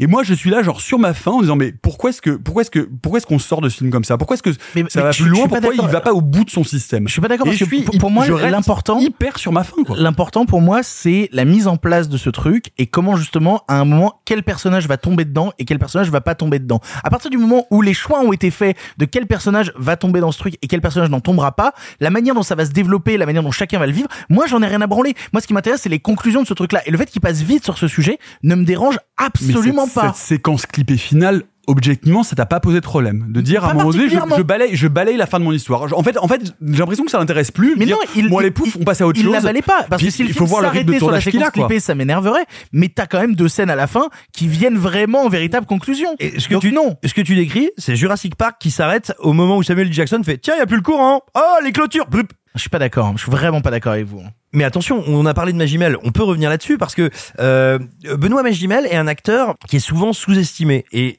ce qu'il montre encore dans ce film, euh, c'est que c'est un comédien qui est pas démonstratif. Je veux dire dans le sens où il a pas des effets de manche, il a pas envie de te dire, eh regarde comme je joue fort. Mais qu'est-ce qu'il joue bien? Tu évoquais la scène du dîner. Là pour le coup, je vous rejoins tous. La scène du dîner, elle est d'une intelligence, d'une humilité dans la mise en scène, d'une efficacité dans le montage et d'une jubilation. Moi, je dirais pas inquiète, je dirais intranquille. J'adore ce mot. Intranquille dans euh, bah, dans son développement. Cette scène de dîner, elle est remarquable. Et alors, ce qui, ce qui fait Magimel, c'est complètement fou. Ah mais je suis d'accord. Moi, je, je trouve que Magimel, moi, c'est ma grosse révélation du film. Mais- c'est le truc où je me dis putain quand même Magimel, qu'est-ce qui tient la route quoi? Quelle force Plus que de Moustier, par exemple. Moi, de Moustier, elle me sidère parce que de Moustier, elle est, dans- elle est Elle a vraiment dans la composition. Hon- hon- honnêtement, Oui, elle a un peu de moins de place place dans le film. Mais non, mais moi, moi, moi, ce qui me passionne dans Incroyable mais vrai, c'est que on n'est plus à mon sens, dans cette machine absurde qui tourne un peu à vide, où, euh, comme depuis réalité, tu, tu, il, il déroule une histoire et puis tu sais jamais très bien où ça va sortir. T'es là genre bon bah ok, on est dans un labyrinthe, on sait pas. Où. Là, il a une histoire, il a un cadre, il a un thème, il a un thème qui concerne ses personnages, qui pose des enjeux moraux, passionnants et sans, sans que ce soit un film pour le coup un télo ou quoi que ce soit. C'est vraiment juste, euh, on peut rien dire évidemment parce qu'il faut pas vous dévoiler ça. Mais moi, ce que j'adore dans ce film, c'est que c'est un vrai objet de cinéma. Encore une fois, par la façon dont il traite son récit, par le montage et par le montage avec les flashbacks et par le la, la rétention de l'information. Et ça, je trouve ça passionnant, vraiment passionnant. Mais surtout, sur, sur- pour revenir un tout petit peu sur le, sur le casting, c'est, je pense que c'est même pas tant un enjeu de direction d'acteur, parce que comme vous l'avez dit, il dirige très bien ses comédiens, c'est surtout qu'il est très fort pour les placer au bon endroit. Oui, tout à fait. C'est-à-dire que là, vraiment, il, il sait qu'il a besoin d'un Chabat dans un style classique qu'on lui connaît, donc il va le chercher. Mais moi, je trouve que le duo avec Léa Drucker est vraiment surprenant. Tout à fait. Je, je- C'est-à-dire que j'ai tout de suite cru à ce couple, j'ai tout de suite cru à leur énergie un peu hétérogène et en même temps à leur vraie proximité, et qu'en plus il va développer. Et pour le coup, encore une fois, c'est une comédie avec des vrais moments d'humour, mais ce, ce, cette trajectoire l'histoire du couple, elle est fondamentalement tragique. Et c'est ça qui moi m'intéresse dans Incroyable mais vrai, c'est que là, je sens que Quentin Dupieux est en train de dévoiler un petit peu un goût pour vraiment le tragique, pour le dramatique. Alors après, lui, c'est ce qu'il nous disait aussi euh, dans l'entretien qui sort mardi. N'hésitez pas à vous abonner. Euh, encore une fois, le lien est en description. Euh, je fais de la pub hein, en permanence. C'est que lui, ce qu'il aime aussi, c'est créer des combinaisons de comédiens qu'on n'a pas vu avant. Et c'est pour ça aussi qu'il jubile autant euh, derrière sa caméra quand il fait cette scène de dîner. C'est parce qu'il te met autour de la table Magimel de Moussier, Chabat Drucker, que t'as jamais vu ça de ta vie, et que du coup, lui regarde ça aussi avec euh, un certain côté gamin, tu vois, qui a des nouveaux jouets et qui dit comment soudainement ils vont interagir ensemble, quel rythme va s'installer, comment ça va fonctionner? Et donc c'est super plaisant aussi pour le spectateur de découvrir une rythmique qu'il ne connaît pas sur justement ce travail des comédiens qu'il connaît tant. Et quelque chose qui est très agréable dans le cinéma français et dans la comédie française, c'est que c'est des personnages euh, qui sont euh, d'extraction sociale diverse. Enfin, c'est des personnages dont ils ne se moquent jamais. Ah bah oui. Non non mais non mais c'est hyper important de le dire. C'est dans le cinéma français, dans la comédie française, c'est pas des personnages grotesques dont on ricane parce qu'ils sont ridicules, alors que euh, c'est des personnages pas forcément très intelligents. Magimel est un patron d'entreprise un peu beauf, mais on est, enfin, ils, on, on- nous accompagnent vraiment dans euh, leur, dans, enfin, dans, dans leur parcours individuel, dans le, dans, dans le rire que ces gens-là suscitent et on rigole vraiment. Enfin, tu vois, je veux dire, on rigole jamais d'eux, c'est pas d'eux, important. on rigole quoi. avec eux. On rigole avec eux.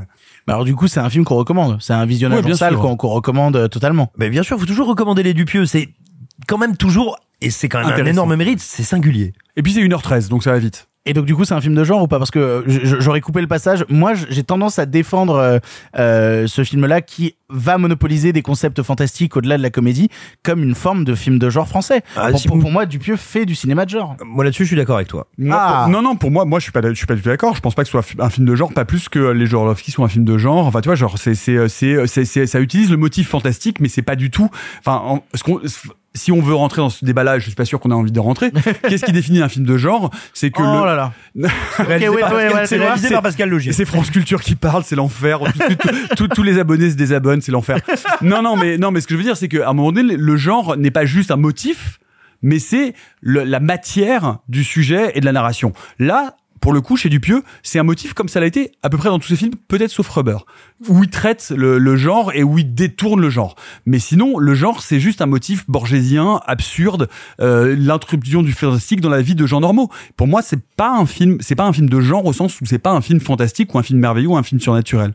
Bref, vous l'aurez compris, on est plutôt séduit globalement, euh, même si certains ont des réticences par incroyable mais vrai de Quentin Dupieux. On vous encourage à le découvrir en salle, il y est actuellement, et aussi à vous abonner à Pardon le cinéma, histoire de pouvoir avoir un épisode en plus avec Quentin Dupieux qui viendra décrypter l'intégralité de son cinéma à travers ses films préférés. On parle des Feebles, on parle de, du Hamburger Film Sandwich, on parle du cinéma de Blier. Bref, écoutez l'épisode, il sort mardi. On va changer radicalement de sujet maintenant et on va partir du côté de la Pologne, puisqu'on va vous parler de Sweat. Za to, że ze mną się spociliście. I w takich chwilach, jak dzisiejszy dzień, czuję, że jesteśmy jednością. Widzisz ten samochód tutaj zaparkowany? A nie wydaje ci się, że ktoś tam siedzi w środku?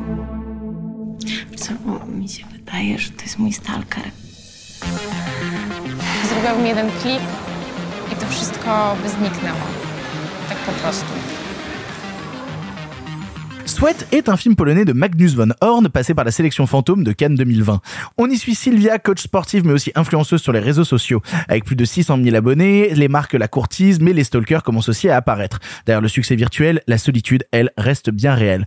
On l'a vu avec Nicolas et Alexis, et c'est moi qui vais commencer sur le film parce que j'ai tendance à, croire que depuis maintenant 10 ans que je fais des vidéos sur YouTube et que j'ai eu pas mal de casquettes sur les réseaux sociaux, je connais pas mal le milieu des influenceurs. Et je me reconnais dans certains poncifs du milieu des influenceurs. Donc quand un film me dit comme euh, note d'intention qui va traiter de la solitude du monde des influenceurs, je suis très intrigué. C'est quelque chose qui m'intéresse vraiment beaucoup. Et en fait, ce qui m'embête de prime abord, parce que je vais être très honnête avec vous, j'ai pas beaucoup aimé le film Sweat, c'est que je trouve que c'est un véritable défilé de lieux communs c'est un vrai problème que j'ai avec le film. C'est alors oui bonjour, je sais pas si vous étiez au courant, les influenceurs ils sont dans le paraître. Euh, Il y a des gens des fois ils te croisent et ils ont l'impression de te connaître et ils pleurent quand ils te croisent. Et puis parfois ils te prennent pour leur psy. Et puis euh, tu vas subir du harcèlement. Et puis des fois les retours de ta famille vu que c'est une nouvelle forme, bah ils comprennent pas trop ce que tu fais. Je sais pas si c'est de par ma position que je ressens ça, mais quand je vois le film, je ne vois rien qui me surprend, rien qui me stimule. Je ne vois que le niveau 1 de ce que sont les influenceurs. Et le problème, c'est que, je sais pas si en Pologne c'est une révélation ou quoi que ce soit, mais on est rentré dans une ère où sur YouTube, sur Instagram et tout, les gens parlent beaucoup plus librement de leur mal-être, de leurs problèmes, de leurs crises d'angoisse, de ce genre de choses-là. Et même les influenceurs ont commencé à révéler ce qu'était leur vie derrière les réseaux sociaux. Donc en fait, littéralement, j'ai vu des vidéos YouTube qui rentraient plus dans le détail du sujet que le film ne rentre dans le détail du sujet. Et ça, ça m'embête beaucoup. Ça m'embête beaucoup parce qu'on va vraiment de scénette en scénette sans, jamais vraiment être en plus attaché au personnage principal parce qu'on nous vend un truc sur ses tréfonds mentaux, mais en fait c'est très très très rapidement euh, laissé de côté. Le scénario en plus va accumuler un des trucs que je déteste le plus en écriture, à savoir le fait qu'un personnage a vécu une scène à un instant T et que deux scènes après, il te re-raconte la même scène parce qu'il doit la raconter à un autre personnage, donc il te re-raconte en détail. Alors en fait, euh, il m'est arrivé ça, il s'est passé ça, il s'est passé ça. Pourquoi tu prends l'accent du sud-ouest pour faire ça? Je, je m'oppose, je m'oppose dans le sud-ouest, je m'oppose. Mais non, mais c'est d'une lourdeur en fait. C'est c'est vraiment une lourdeur. J'ai le sentiment de faire du surplace à plein d'instants. Euh, quand t'as trois fois l'anecdote du mec qui se branle, vraiment, j'en peux plus. En fait, j'aimerais que ça me fasse un peu plus que le constat d'une époque, mais le constat le niveau 1, j'ai l'impression que ça raconte pas grand chose. Et je finis par en avoir vraiment rien à foutre du film. Je sens pas d'évolution particulière du personnage jusqu'à environ 1h15 de récit. Sur un film d'une heure 40, c'est quand même très lourd. Où au bout d'une heure 15 du récit, il y a quelque chose qui vient rebattre les cartes. Mais c'est trop tard. C'est trop tard et ça aurait dû être l'événement qui vient. Ok, vous prenez comme acquis, vous connaissez les influenceurs. Vous savez comment marche ce système-là. Vous savez comment ça fonctionne. Ok, voilà au bout de 25 minutes un truc qui vient tout dynamiter. Et c'est ce truc qui arrive au bout d'une heure et quart. Ce truc qui vient tout dynamiter.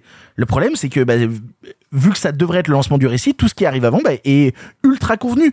Et en plus, même la réalisation, je suis désolé, on reviendra là-dessus, mais je la trouve ultra factuelle avec cette caméra à l'épaule qui invente rien. J'ai vu plein de gens faire des comparatifs avec euh, avec le film Pleasure, qui est un film que j'aime beaucoup, Pleasure, mais qui était beaucoup plus inventif dans sa mise en scène, dans son traitement de la photo, dans la manière dont ça construisait certains parallèles avec la réalisation de la pornographie pour mettre la réalisation de la fiction au diapason. Il y a quelque chose qui me plaisait vraiment dans Pleasure que, je- que je ne peux pas retrouver dans, dans Sweat parce que je trouve ça toujours très vain.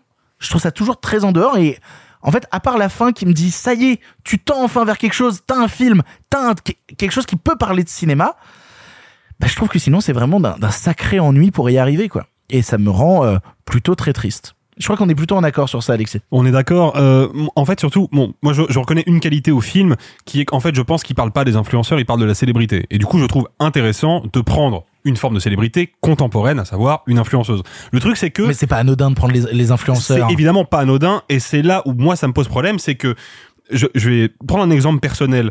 Par exemple, quand euh, je regarde des stories de John Mayer en train de jouer de la guitare, vu que je suis guitariste moi-même, ça me parle et ça m'intéresse et ça va peut-être m'influencer. Je vais peut-être me dire ah bah tiens, il est intéressant ce plan, je vais essayer de le jouer. Ça, ok, d'accord. Mais quand il fait de la publicité pour un thermos de café, bah j'en ai rien à foutre parce que ce mec-là n'est pas un influenceur, c'est une célébrité. Il voulu être musicien et il est devenu musicien célèbre. La célébrité est un à côté et c'est la même chose quand on est une actrice, quand on est une chanteuse. La célébrité c'est presque une conséquence du fait que notre carrière fonctionne. Quand on est une influenceuse, comme le personnage de Sweat, bah la notoriété devient un but en soi. C'est un fonds de commerce. C'est ce qu'on a besoin d'entretenir parce que c'est ce qui remplit le frigo, grosso modo. Et le truc, c'est que ça, le film ne va finalement jamais en parler. Qu'est-ce que c'est que de faire quelque chose qui crée derrière un engouement, ça le film n'en parle pas. Il faut bien comprendre que les influenceuses, elles peuvent avoir un pouvoir considérable. Je crois que c'est une des sœurs Kardashian qui a fait s'effondrer l'action Snapchat parce qu'elle a fait un tweet pour dire qu'elle aimait pas Snapchat. Donc on est vrai, c'est ça l'influence. Qu'est-ce que ça implique psychologiquement? Eh ben, le film n'en parlera pas. C'est un point de vue que je trouve un petit peu dommage, mais à la limite, je le respecte. Bah c'est ultra factuel, c'est genre, le saviez-vous, les influenceurs travaillent avec des marques et des fois, bah, ils doivent faire des stories Instagram sur des produits de marques qu'ils aiment pas trop, mais pour dire, regardez comme c'est trop bien la marque que je suis en train de défendre. Oui, et puis surtout, non, mais, non, mais. Victor, Victor, Vic- Victor, là, tu, à mon avis, tu le prends trop à cœur. Alors déjà, déjà, c'est- déjà, je trouve hyper intéressant que, que, que finalement tu t'identifies d'une certaine manière au sujet de ce film parce que pour moi, ça traite de choses de radicalement différents. Euh, déjà d'une, tu n'es pas influenceur fitness.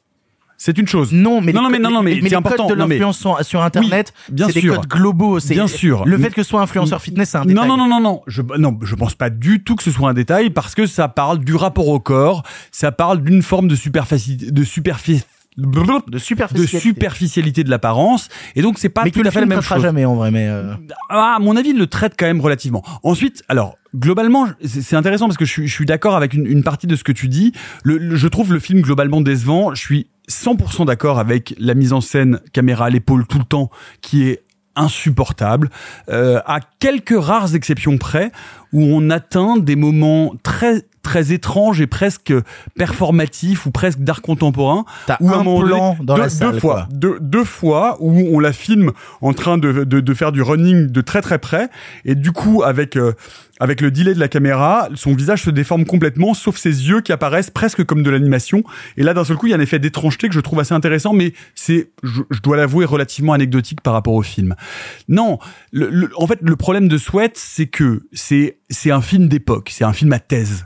C'est un film qui vient vous dire, regardez la vacuité de, euh, de, de- des idoles de notre, de, de notre contemporanéité. C'est ça, c'est-à-dire regarder cette fille dont l'obsession c'est le corps et qui est seule, qui est malheureuse comme la pierre.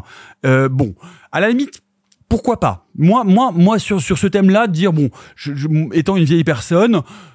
Oui, mais le dire, problème, la- c'est- non, non, mais c'est à la, à la factuellement limite, faux. à la limite, pourquoi pas? Ni- Nicolas, non, c'est mais le- ce le que problème- ça le- raconte le sur le vide ce de la vie des influenceurs, ce- c'est que c'est factuellement faux. Je pense qu'on peut faire aujourd'hui un biopic passionnant sur euh, une des influenceuses, je pense, les plus influentes en France, qui est euh, Lena Situation, qui est, qui vraiment, je la trouve passionnante à plein de niveaux. Elle a sorti un bouquin qui s'était fait dé- déchirer à l'époque. Le bouquin est bien plus intéressant que beaucoup de gens veulent le penser. Ça Non. raconte, ah, ça- bah non, mais t'es, euh, Non, il, il s'est fait attaquer pour de très mauvaises raisons. Ça n'en est pas moins euh, un texte. Non, non, mais vraiment le bouquin est très passionnant. Mais je pense qu'un biopic sur la vie de Lena serait mille fois plus pertinent sur la question de qu'est-ce que ce sont que les influenceurs Mais- et la vie d'influenceurs que Sweat qui qui y va au doigt mouillé quoi. Oui, mais genre, oh, j'y touche sans vraiment y toucher Ce qui est curieux, c'est que tu penses que ce soit un film universel sur la vie des influenceurs. Je pense pas que ça ne soit ça. Je pense que c'est un vie sur le culte. C'est un film.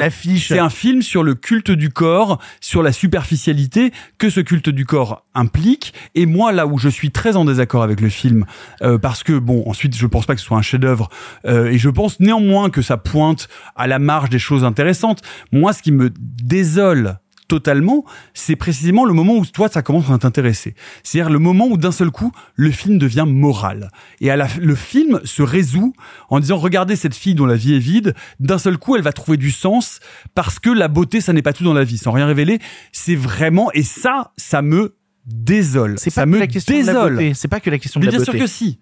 Non, mais je pense que, en vrai, il faut pas perdre de, de, de vue le, le, le sujet du film. Comme je l'ai dit, moi, à mon sens, le film s'en branle complètement des influenceurs, quoi. Vraiment, je pense que c'est un film qui parle de la célébrité.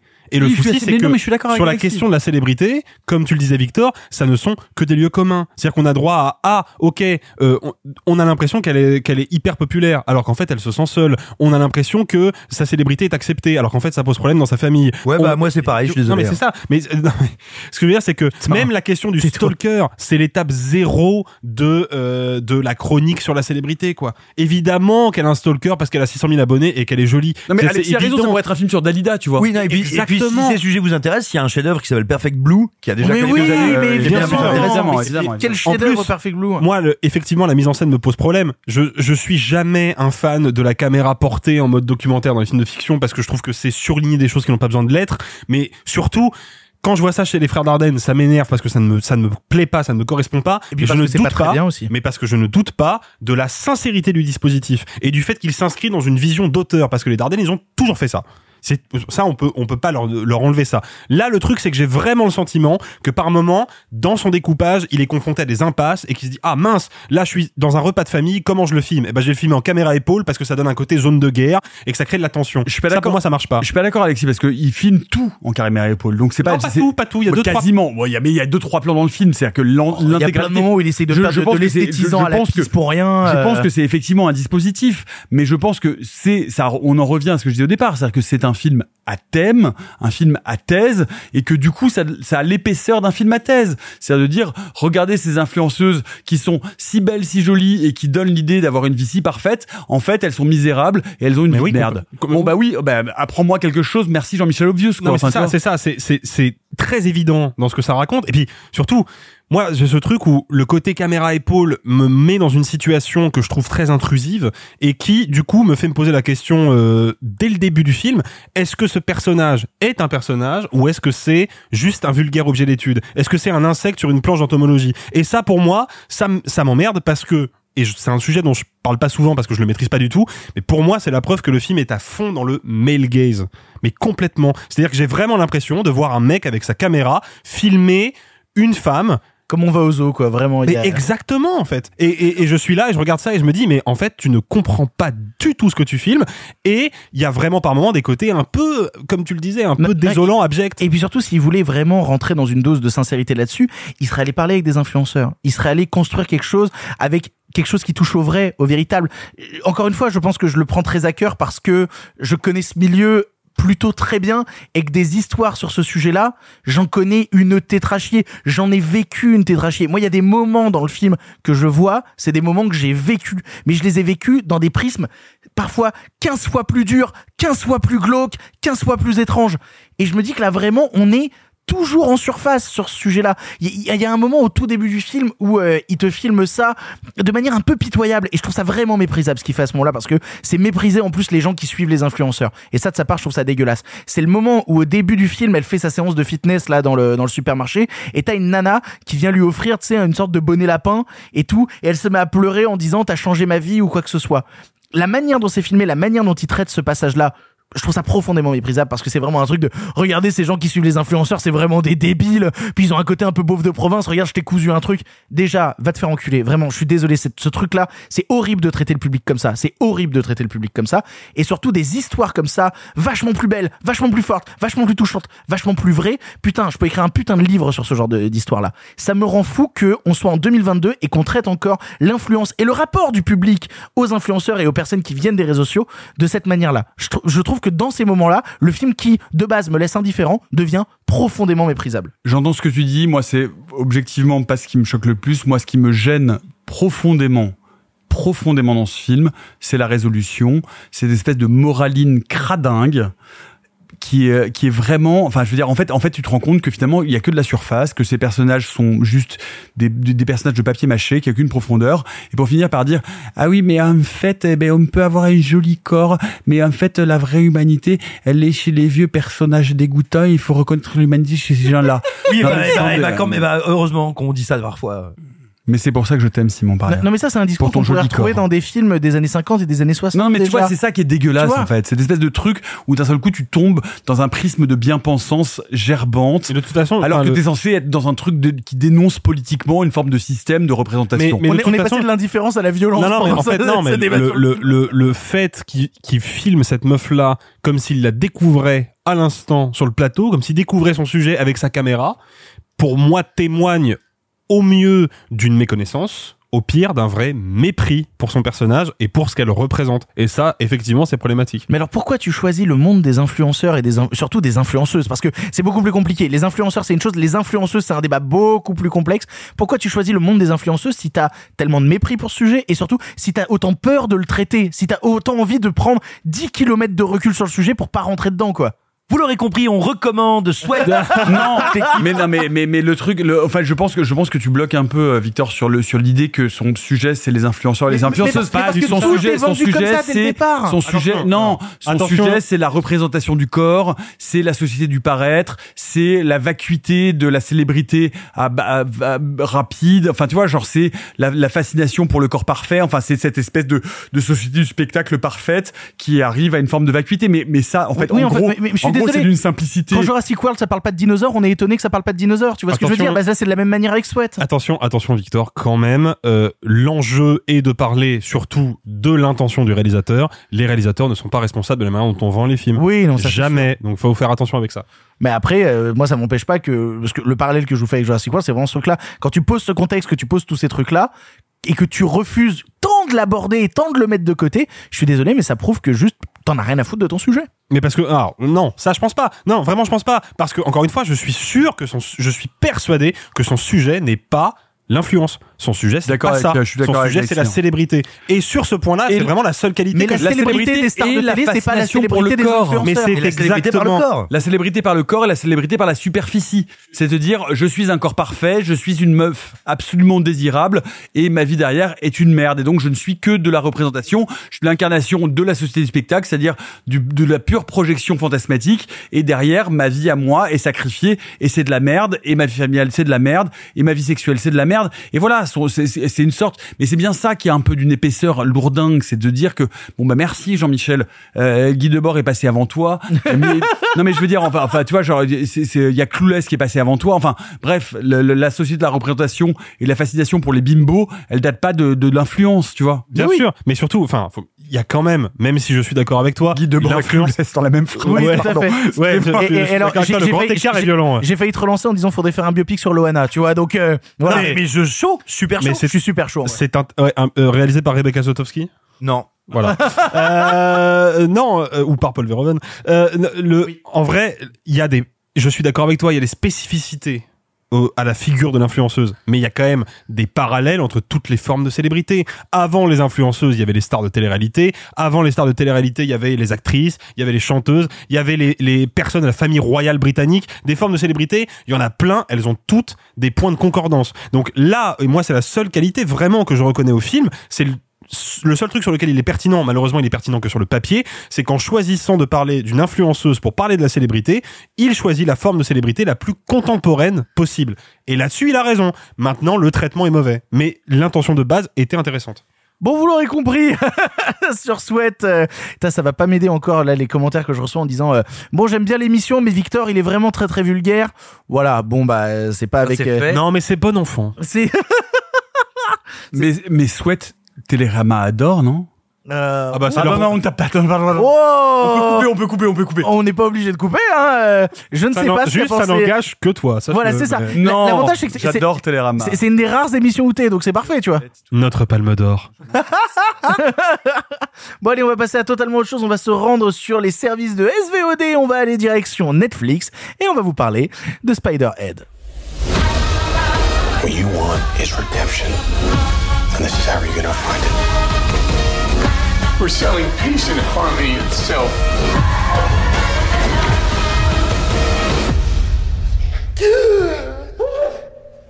Beautiful people get away with too much, and I say that having benefited myself from time to time.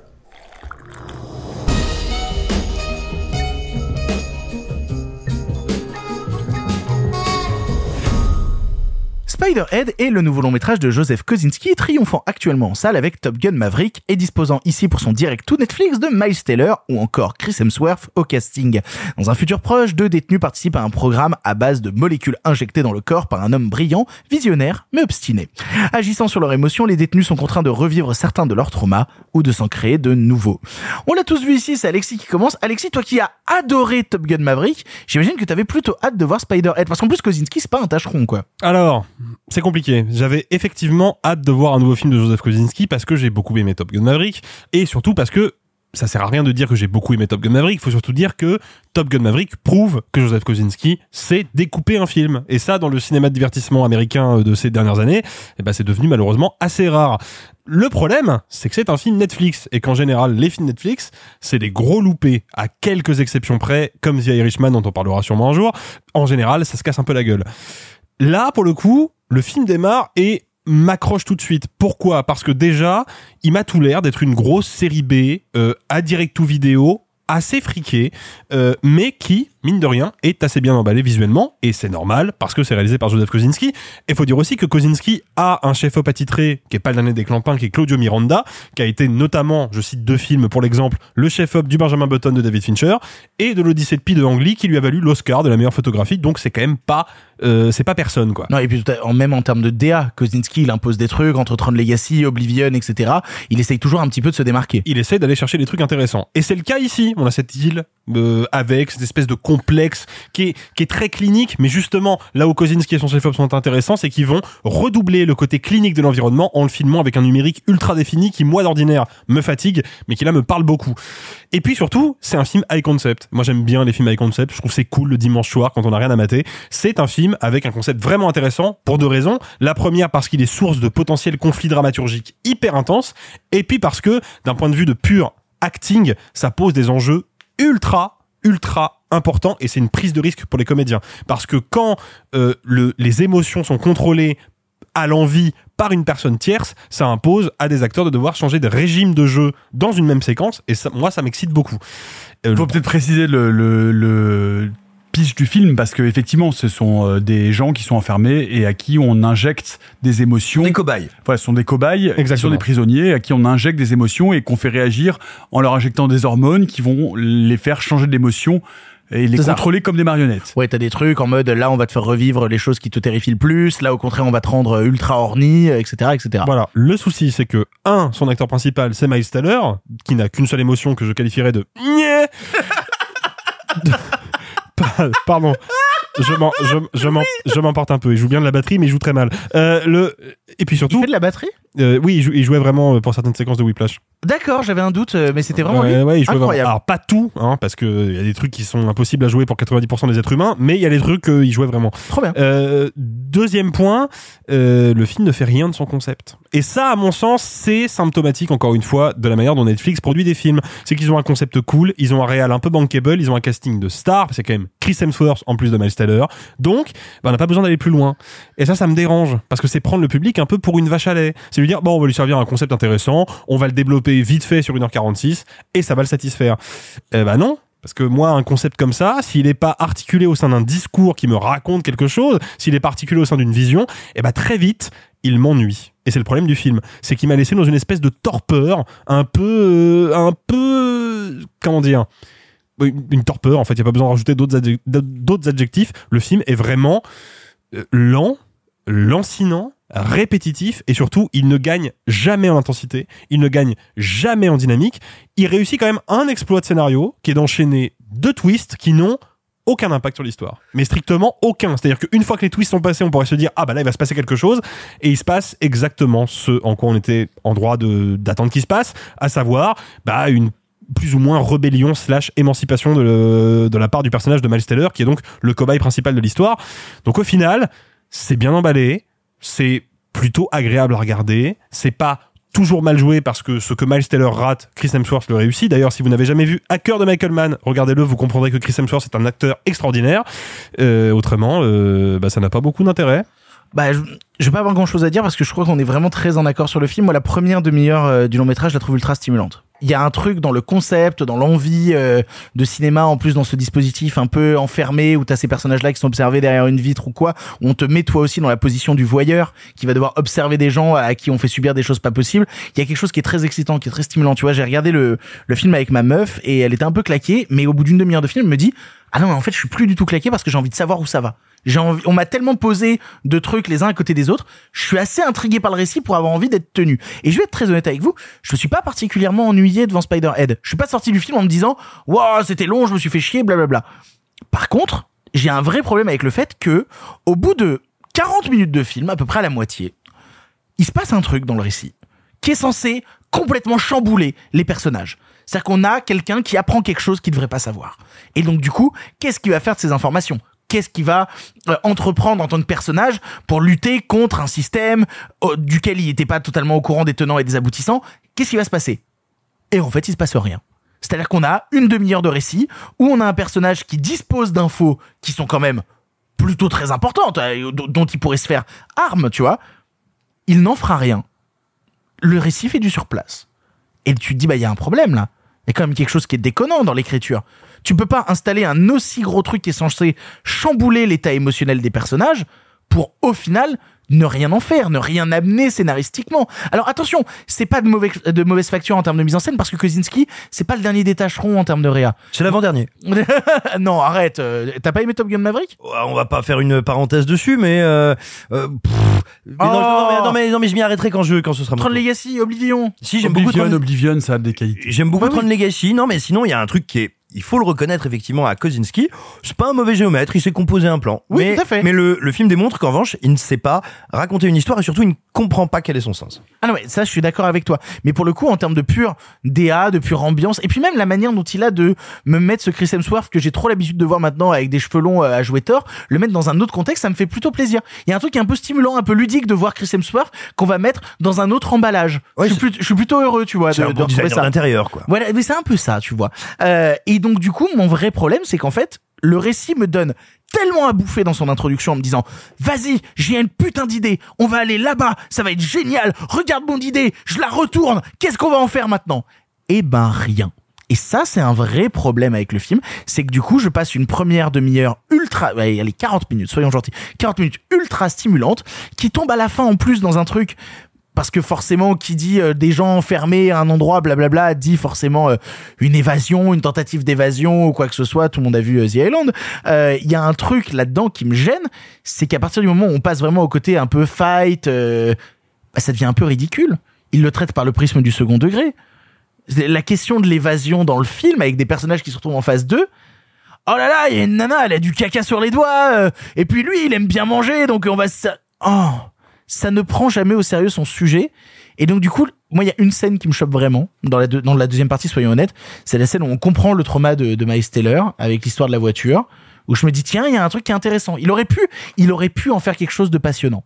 Le problème, c'est que je trouve que Spider-Head est un putain d'acte manqué. Et, euh, et ça me rend très triste parce qu'avec une idée pareille, on aurait pu avoir sûrement un très grand film sale et on a un film Netflix euh, assez oubliable. Moi, moi, je pense vraiment que ce film montre la capacité qu'ont les plateformes à détruire ce qu'elles touchent. non mais vraiment non non non non non Mais c'est tout. violence. non non mais vraiment parce que euh, pas faux, hein, c'est pas faux du parce tout, hein. que aujourd'hui bon on a un peu de retour euh, sur expérience on se rend compte que elle se casse la gueule sur beaucoup de scénarios, de scénarios originaux parce que euh, en fait à vouloir produire trop vite, à vouloir faire de l'épatte, à vouloir bref, elle n'arrive pas à raconter d'histoires intéressantes ou en tout cas elle raconte des histoires formatées et là, Moi, je et là, ce qui est intéressant c'est que là elle prenne une nouvelle. Voilà. C'est ça qui est intéressant, c'est qu'elle prenne une nouvelle de George Saunders euh, qui est un auteur de SF euh, sorti d'un recueil qui s'appelle 10 décembre Attention, et... qui est disponible gratuitement si vous êtes anglophone sur le site du New Yorker. Vous Voilà. tapez est- Escape from Spiderhead. et qui a été publié dans The New Yorker, dont on imagine que c'est quand même plutôt une plateforme quali de publication de récits, y compris de science-fiction. Or, là, en dépit de ce, ce- ce- cette source et cette base qui pourrait se di- nous, nous dire en tout cas qu'il y a quelque chose ou en tout cas un matériau narratif intéressant. Alors après les On premiers produit- retours que j'ai eu sur Spider-Head, euh, la nouvelle, c'est que la nouvelle était un peu daubée. Hein. Non, Oui, non, que- c'est une merveille. Non, non, non, non, non, non, non, non, je suis pas du tout d'accord avec ça. C'est que d'un seul coup, cette nouvelle, elle est passée au grinder de l'entertainment dégueulasse. Et donc, du coup, on arrive avec une nouvelle qui est absolument passionnante, qui nous pose la question du libre arbitre, qui nous pose la question de euh, ce que c'est que l'expérimentation, de ce que c'est que le plaisir, de la limite entre les détenus et les détenants et les matons et dans un univers où normalement tout doit être aboli. Et en fait d'un seul coup on arrive face à une sorte de mécanique scénaristique passée à la moulinette des euh, des standards des plateformes et où tout part à la merde.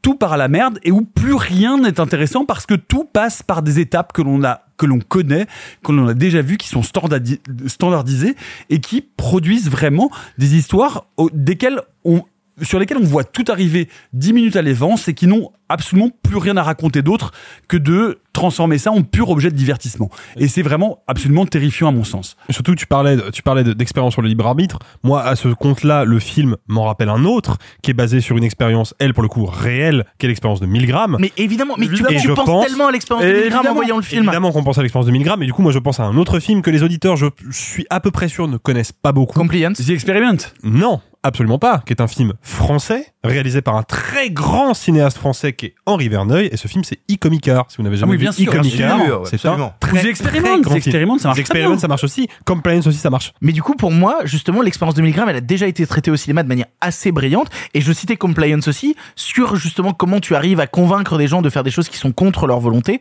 Voyez Compliance, c'est absolument passionnant. Là, je trouve que l'expérience de Milgram, qui est quand même le terreau de ce récit à un instant T, ne sert à rien. Est un, est un faux attribut du récit. Parce que ça Et- raconte pas ça, parce que c'est un film débile. C'est un film Un bête. peu, ouais. C'est un film bête qui passe par toutes les cases attendues du développement scénaristique, de divertissement, stupide, et avec une fin consternante. Enfin bref. En, en vrai, si vous voulez voir quelque chose de passionnant sur l'expérience de Milgram, je vous encourage à regarder ce qui avait été fait par France 2 il y a quelques années, où ils avaient fait euh, une expérience. Interville Non, ce serait génial.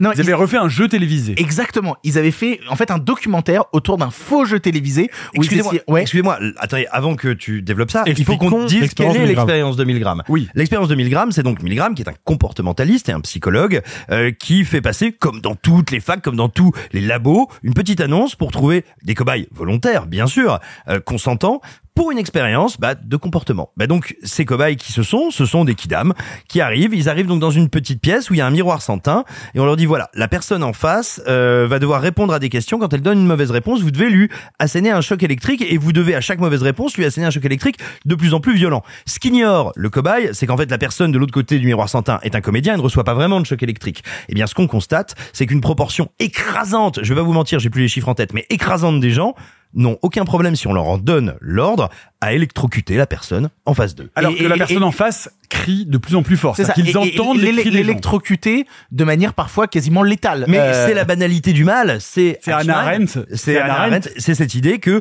euh, encadrer quand la responsabilité et le pouvoir est euh, disséminé, fractionné, l'être humain peut tout à fait se, soumettre à un ordre de cette nature. Et bah du coup, je vous encourage à aller regarder, c'est disponible sur YouTube. Il y a quelques années, France 2 a refait l'expérience de 1000 grammes avec un faux jeu télévisé, où en fait, dans le contexte justement d'une émission télé, donc t'as tout un documentaire de deux heures sur la question, où dans un contexte de jeu télé où on a une présentatrice qui te dit, bah allez-y, c'est le but du jeu, électrocuter la personne, Continuez, continuez. continuer, Voilà. voilà. C'est des mots tout à fait ça. choisis. Le, jeu demande que vous continuez, etc. Est-ce que les gens continuent alors que t'as un type qui est de l'autre côté qui fait qui est en train d'hurler et qui parfois même ne répond plus tellement il a mal? Et donc t'as un truc qui est très terrifiant. Ça dure deux heures, c'est sur YouTube. Voyez-le, c'est brillant, beaucoup plus brillant que la manière dont Spider-Head. euh, Et juste un mot pour conclure là-dessus, Victor. Ce qui est terrifiant dans ce jeu télé, c'est que l'expérience de 1000 grammes montre la soumission à un avis scientifique, c'est-à-dire de dire c'est un scientifique qui dit donc on se soumet à un avis de quelqu'un dont on estime qu'il est plus sachant. Le, le jeu télé montre qu'on se soumet à quelqu'un parce que on est dans les médias et que on est en représentation dans les médias Et puis il y a des- y a un public et que le autour, média et que le média devient une autorité et ça c'est absolument glaçant. Bon Simon pour Spider-Head. Eh bien, contrairement à vous, je trouve que le film a une très grande vertu. Une très grande vertu, c'est de remettre les pendules à l'heure. Tous les films n'y parviennent pas. Et il remet plusieurs pendules à bien des heures. Vous avez évoqué le fait que ça nous rappelle que euh, Miles Teller, son meilleur rôle, eh bien, c'est d'ailleurs dans un film de euh, Kosinski également, où il finit en barbecue. Ça fait, ça faisait du bien. Bon, c'est dommage, sa carrière continue encore un peu. C'est quoi, c'est le truc sur les pompiers Ouais, qui est, Fire. et ouais, qui est, qui est, qui est un des moins mauvais de Kosinski. Et euh, T'aimes pas Whiplash? J'y j'y viens. Euh, mais, euh, non. Mais ça va pas. Mais non, mais enfin, bref, non, mais Whiplash, c'est encore le petit truc adolescent puceau Doloris de Chazelle, c'est une atrocité. Mais ça va pas. Et euh, non, non, mais attends, c'est pas la question. Alors, voici un film scénarisé par le duo qui nous a fait Deadpool. On a dit, oh là, qu'est-ce qu'ils sont malins, qu'est-ce qu'ils sont méta, qu'est-ce qu'ils sont machin. Eh bien, il nous prouve que avec le matériel, qui en plus qui est très facile à adapter parce que t'as juste à suivre la trame de la nouvelle de Saunders, eh ben, ils sont obligés de se transformer non seulement en faux petits malins, faux petits malins parce qu'ils ne comprennent pas de quoi ça parle, parce qu'ils ne comprennent pas que Saunders, c'est une sorte de ballarde mélangée à Murray qui nous fait l'expérience de 1000 grammes sous MDMA. Donc, ils sont obligés de se dire, oh mon dieu, on va trahir la fin parce qu'on ne peut pas avoir des personnages qui font le non-choix qui est dans la nouvelle. Encore une fois, moi j'adore qu'on trahisse les œuvres littéraires. Là, le problème n'est pas qu'ils la trahissent, c'est qu'ils n'en comprennent pas le sens. On peut changer les événements et conserver l'esprit. Ça n'est pas le cas ici. Donc voilà, hop, c'est ce duo de scénaristes. Bon, on le savait déjà, hein, Deadpool c'est une atrocité. Voilà, c'est prouvé, ils sont cons comme des chaises. Maintenant, on en arrive à Kozinski. Kozinski qui... Non, non, c'est bien qu'on rappelle aux gens quand même que les films Deadpool c'est vraiment de la merde parce que je vois trop de gens défendre les films Deadpool en disant mais si c'est marrant c'est méta regardez il fait des blagues je suis désolé les gens qui nous écoutent actuellement mais les films Deadpool et notamment en plus le 2 je pense que le 2 est encore pire que le 1 c'est vraiment vraiment de la chiasse. Et alors, Kozinski, dont j'aime beaucoup le Tron 2, le Tron Legacy, donc je vais pas mentir, mais euh, Kozinski qui jouit, encore plus, après le deuxième Top Gun, d'une espèce de réputation de Hollywood, il a réussi quand même à faire du beau cinéma. Non, c'est un designer d'intérieur qui fait des plans géométriques et construit. Et il arrive à faire un truc qui tient la route avec Top Gun 2, parce que c'est un décalque dégueulasse du premier. Et on y voit déjà qu'il ne comprend pas ce qu'il raconte, parce qu'il n'a aucun problème à aucun moment à faire un espèce de clip pour la mort et pour le massacre et pour l'armée américaine sans aucune conscience. Il est même pas pour, il ne sait pas qu'il raconte ça. Et ben là, on voit la même chose dans Ah, Spider-Head. dur avec Non, non, je suis hyper d'accord avec non, Je et il ne se rend pas compte, et il ne se rend, d'accord il avec ne toi. se rend pas compte que de ce récit désenchanté, peut-être pas subversif, mais pas loin quand même, on n'est pas loin de Ballard, de ce récit originel, et ben il fait quoi? Il fait un truc incroyablement conservateur et hack qui dit, et finalement, eh, l'amour, ça sauve tout, et il te rajoute des couches de narration minables du genre, en fait, il y a une drogue cachée qui n'a aucun sens parce que toutes les drogues précédentes font le même effet et elles marchent beaucoup mieux. Bref, c'est écrit par des idiots, filmé par quelqu'un qui ne comprend pas ce qu'il fait et joué par des comédiens. Bah, Chris Hemsworth, moi j'aime beaucoup Chris Hemsworth, je pense aussi que c'est un excellent comédien, mais quand il y a personne qui n'a, on va dire, de direction et de discours à lui donner, eh ben il est juste à faire des petites mimiques et des petits trucs. Enfin, euh, t'as vu, je suis conscient, euh, je sais que je joue. Ce film, c'est un enfer de néant. C'est comment est-ce qu'on passe un discours littéraire à la savonneuse? 100% d'accord avec Simon. Je suis 100% d'accord. Enfin, vraiment, sur Hemsworth, j'étais en train de dire, moi, je suis, je, je, je, je partage pas votre fascination pour Chris Hemsworth parce que là, je trouve que c'est précisément le film où normalement un bon acteur réussit à tirer son épingle même quand il est mal dirigé. Là, c'est une espèce de caricature grossière d'un docteur Moreau m- malade, ma- mal géré. Et puis on joue sur les sur les émotions. Enfin bref, tout ça est vraiment totalement hors de contrôle. Et, euh, et vraiment, et moi, moi vraiment, ce, ce sur quoi je voudrais insister, c'est vraiment de dire, on voit là exactement la machine à nullité des plateformes. C'est-à-dire de, de voir comment des plateformes qui n'ont pas d'idées, qui n'ont pas de scénaristes, qui n'ont pas d'univers originaux, réussissent même à détruire des matériaux littéraires originaux et je trouve ça vraiment lamentable et dramatique. Il y a un truc même que je trouve vicieux, dans le sens moral. Je, je suis le premier à dire on n'est pas là pour faire de la morale. Mais là, à mon sens, on y touche à la limite de ne pas faire de la morale. Il y a un truc vicieux dans le film. C'est d'oser nous dire, vous savez quoi, dans cette société d'homo festivus, de faux consentement, de consentement engendré et de jouissance programmée, eh ben l'amour triomphe et, le, et les hommes et les hommes et les femmes de bien arrivent à, à triompher. Alors que le principe de Netflix, c'est précisément le contraire, vu qu'après avoir terminé ton programme, tu enchaînes directement sur le suivant, parce que après avoir diffusé Squid Game, eh ben on va en faire un vrai jeu de télé-réalité. Ah, ça c'est terrible. hein. Et ben voilà. Et donc je trouve que ça rend le film vicieux et odieux. Alors pour- le coup, moi ce qui me fait marrer, c'est de me dire que t'as Chris Hemsworth et sa femme qui triomphent actuellement euh, sur Netflix,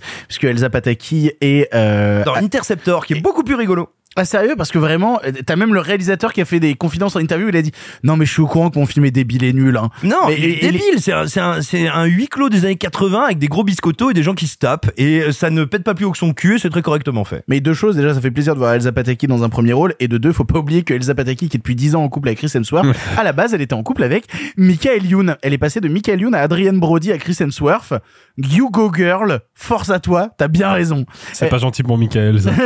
est-ce est-ce que tu veux une, un droit de réponse sur Top Gun Maverick euh, Alexis? Euh, non, mais j'ai pas de droit de réponse à formuler, à part que quand moi il y a Tom Cruise qui fait les trucs dans un avion, je suis comme un gamin devant, tu vois. mais non, enfin, en vrai, si- parce que moi, moi je trouve qu'il y a un truc qui est intéressant dans Top Gun Maverick, euh, qui, est, qui est pour le coup, je suis obligé de le reconnaître, même si j'aime beaucoup le premier film et que je suis un gros fan de Tony Scott, je suis obligé de le reconnaître, le premier film a un vrai, vrai problème avec l'imagerie de l'armée américaine, qui est le fait de ses producteurs, qui étaient deux immenses tarés euh, conservateurs que sont Don Simpson et Jerry Bruckheimer. Je dis étaient parce que Don Simpson est décédé. Euh, là où pour Jerry moi, Bruckheimer c'est plus un conservateur? Euh, ah, je pense qu'il a plus le, il a plus le, le- les neurones suffisants pour être conservateur là. Je pense. Il est que- yaourt là. Ouais là. il non, non, mais tu trouves que par exemple la saga Pirates des Caraïbes c'est une saga qui a un fond euh, néoconservateur? Le mariage, c'est sacré. On ne pourra jamais défaire ses liens à travers la malédiction intemporelle. Simon m'ôte les mots de la bouche. Ah, je vois ce que tu veux dire. Euh, non, en vrai, moi, moi Enfin, le système, on l'explose quand même à la fin, un coup de boulet de canon. hein. Non, mais Pas le mariage. Le mariage, c'est sacré. Il reste à travers Non, mais d'accord, d'accord, d'accord. Euh, non, moi je trouve qu'il y a un truc qui est intéressant dans Top Gun Maverick, c'est que moi je suis sorti du film en en ayant absolument rien à foutre de l'armée. C'est que pour moi le film est sur un autre niveau que ça. C'est-à-dire qu'il me montre un personnage qui est parce que c'est la, parce que c'est son dans son ADN qui est le le rouage d'un système.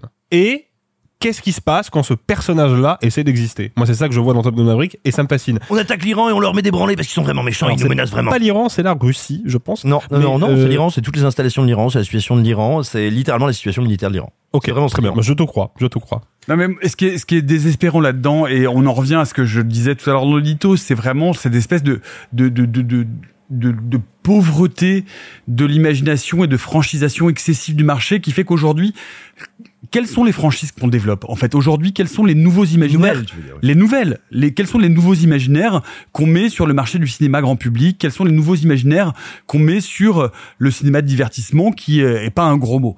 On n'en met plus aucune.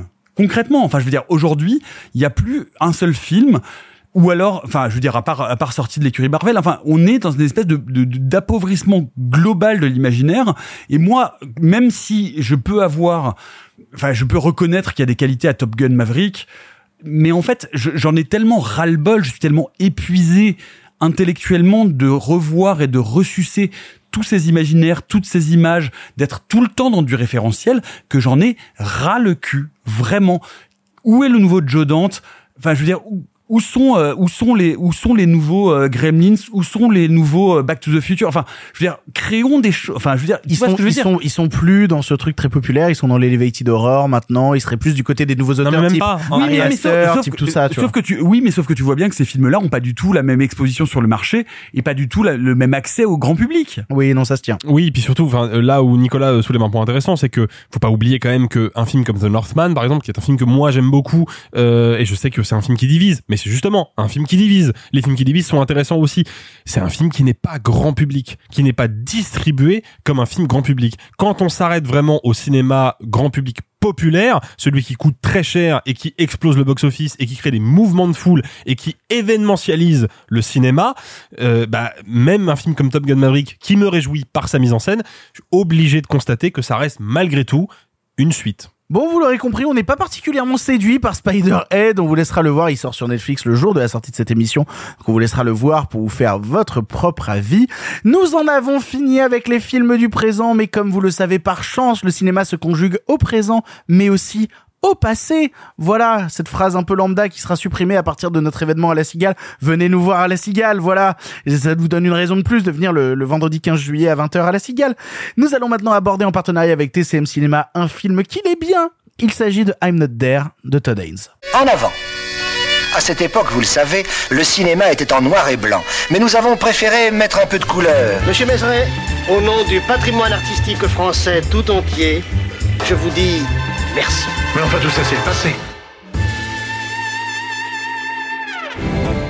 That's nature's will, and I'm against nature. Could have swore you was an older man. Well, it used to be much older. What's with all this doomsday, hocus pocus? Yes, chaos, clocks, watermelons, you know, it's, it's, it's everything. Like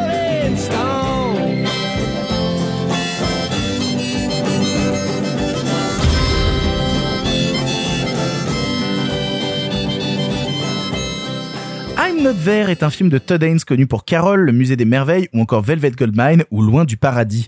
Tout le but ici est de retracer la vie de Bob Dylan à travers plusieurs comédiens et comédiennes prenant sa place, à savoir Christian Bale, Kate Blanchett, Marcus Carl Franklin, Richard Gere, S. Ledger ou encore Ben Whishaw.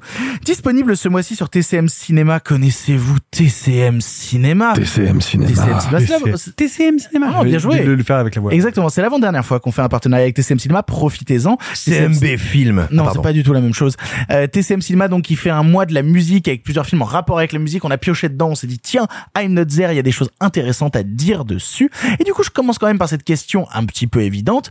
Qui qui c'est Todd Haynes? Euh, Todd Haynes, c'est un, moi, c'est un, un réalisateur que j'ai découvert euh, il y a longtemps euh, dans les salles avec Safe, qui est un film incroyable. Avec Je sais même Ju- pas ce que c'est, tiens. Safe, c'est un film avec Julianne Moore qui joue une bourgeoise américaine obsédée par l'hygiène et euh, que la, son obsession pour l'hygiène va amener jusque dans des retranchements extrêmes. Et c'est un film très radical, très étrange et qui m'avait vachement choqué. Euh, je te dis ça, j'ai vu ça euh, puisque je suis une vieille personne. Euh, J'avais vu ça au ciné dans les années 90. Et du coup, je l'ai suivi Oh, parce que Papy Nicolas. Mamie Nicolas, on peut même dire.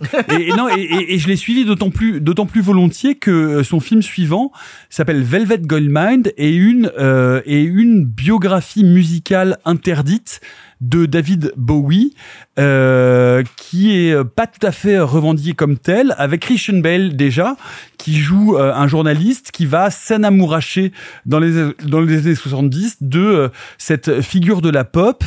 Jonathan Rhys-Meyer joue David Bowie. Ça, ne- ça n'est pas de la musique de David Bowie, donc c'est vraiment librement interprété et ça met en scène la disparition de cette icône pop glam bisexuelle étrange des années 70 vers la société de consommation réganienne euh, des années 80 et la mutation de, David Bowie dans le David Bowie blond platine de Let's Dance. Et du coup, j'ai toujours suivi ce réalisateur avec beaucoup d'intérêt, de curiosité et de passion, d'autant que dans une autre partie de sa carrière, quelques années après, il va commencer à se passionner euh, pour euh, pour le mélo pour le mélo américain des années 50 pour Douglas Sirk et il va faire non pas quelques remakes mais des à la manière d'eux et notamment euh, euh, deux très beaux films, Far, Far From Heaven, avec Julianne Moore à nouveau, euh, qui est euh, l'histoire d'une d'une femme, euh, d'une ménagère des années 50 qui va s'enamouracher de son jardinier noir dans une américaine,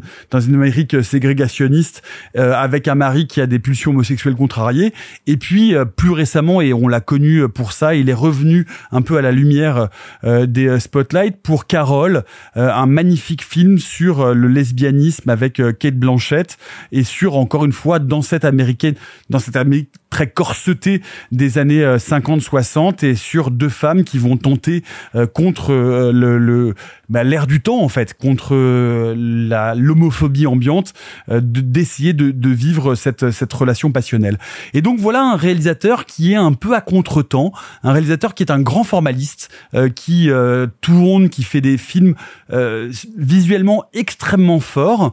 Et donc euh, évidemment j'étais très euh, curieux quand euh, il propose cette euh, cette biographie fictive de euh, de Bob Dylan incarnée par euh, plusieurs euh, actrices et acteurs. Il y a Kate Blanchett qu'on retrouve qui va interpréter Bob Dylan, mais paradoxalement, c'est pour moi l'un de ces films qui me séduit le moins alors que j'aime vraiment beaucoup l'univers de ce réalisateur.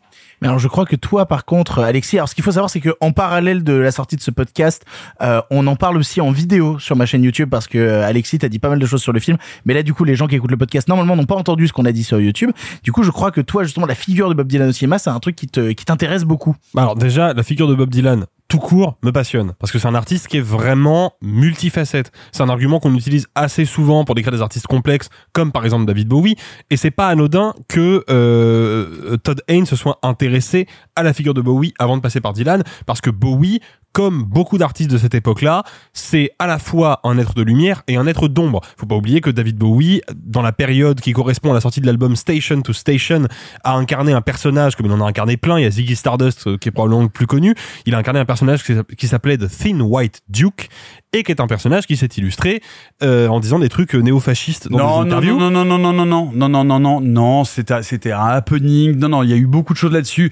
J'ai grand spécialiste de Bowie, grand fan de Bowie. C'est vraiment un espèce d'énorme malentendu qui est resté dans sa carrière. Mais en fait, David Bowie a jamais eu ni aucune fascination, ni pour le discours fasciste, quoi que ce soit. Et c'est vraiment quelque chose qui a été monté de toute pièce par la presse parce que il est sorti d'une voiture en arrivant à Berlin et on a pensé qu'il faisait un salut nazi et qu'il rendait hommage alors que c'est vraiment il l'a démenti toute sa vie il s'en est éloigné toute sa vie donc je ne peux pas te laisser dire ça Très bien, je, je, prends note. Néanmoins, ça me permet quand même de continuer sur mon point, qui est que ce qui intéresse Todd Haynes, c'est d'aller dénicher l'essence de l'artiste. Et c'est ce qu'il fait avec I'm Not There. Et comme Bob Dylan est un artiste insaisissable, Todd Haynes a l'idée géniale de faire un film insaisissable. C'est pour ça qu'il va faire un film à sketch où non seulement on a six acteurs au total qui incarnent chacun un pendant métaphorique de David Bowie, faut, de, non. Bob Dylan, pardon. Il faut savoir que aucun des personnages n'est nommé Bob Dylan et le nom de Bob Dylan n'est jamais prononcé dans le film. Il apparaît dans un carton de texte pendant le générique, mais il est jamais prononcé. Il y en a puis- même qui font référence à des figures historiques parce que t'as littéralement euh, Richard Gere qui a tapé Billy the Kid. Donc t'as quand même toute une proximité Pour la- aussi. pour l'anecdote, sachez que Bob Dylan a fait toute la bande originale de Pat Garrett et Billy the Kid de Sam Peckinpah. Bande originale qui contient notamment Knockin' on Heaven's Door. Si vous vous demandez d'où ça vient, ça vient de là. Le, le fait est que non seulement il va faire ce film à sketch avec six personnages qui incarnent chacun, donc comme je l'ai dit, un pendant euh, métaphorique de Dylan. Donc il y a la jeunesse quand il découvre la musique folk à travers le, le héros de la musique folk qui est Woody Guthrie.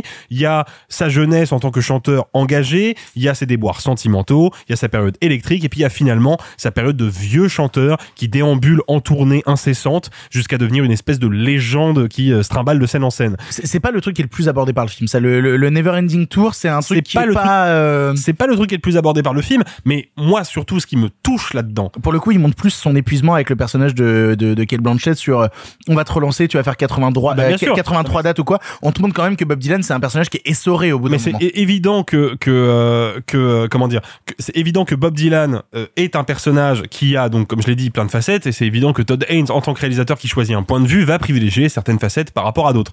Néanmoins, je pense que le segment sur Richard Gere plus court que les autres a une importance vraiment euh, cruciale dans le film.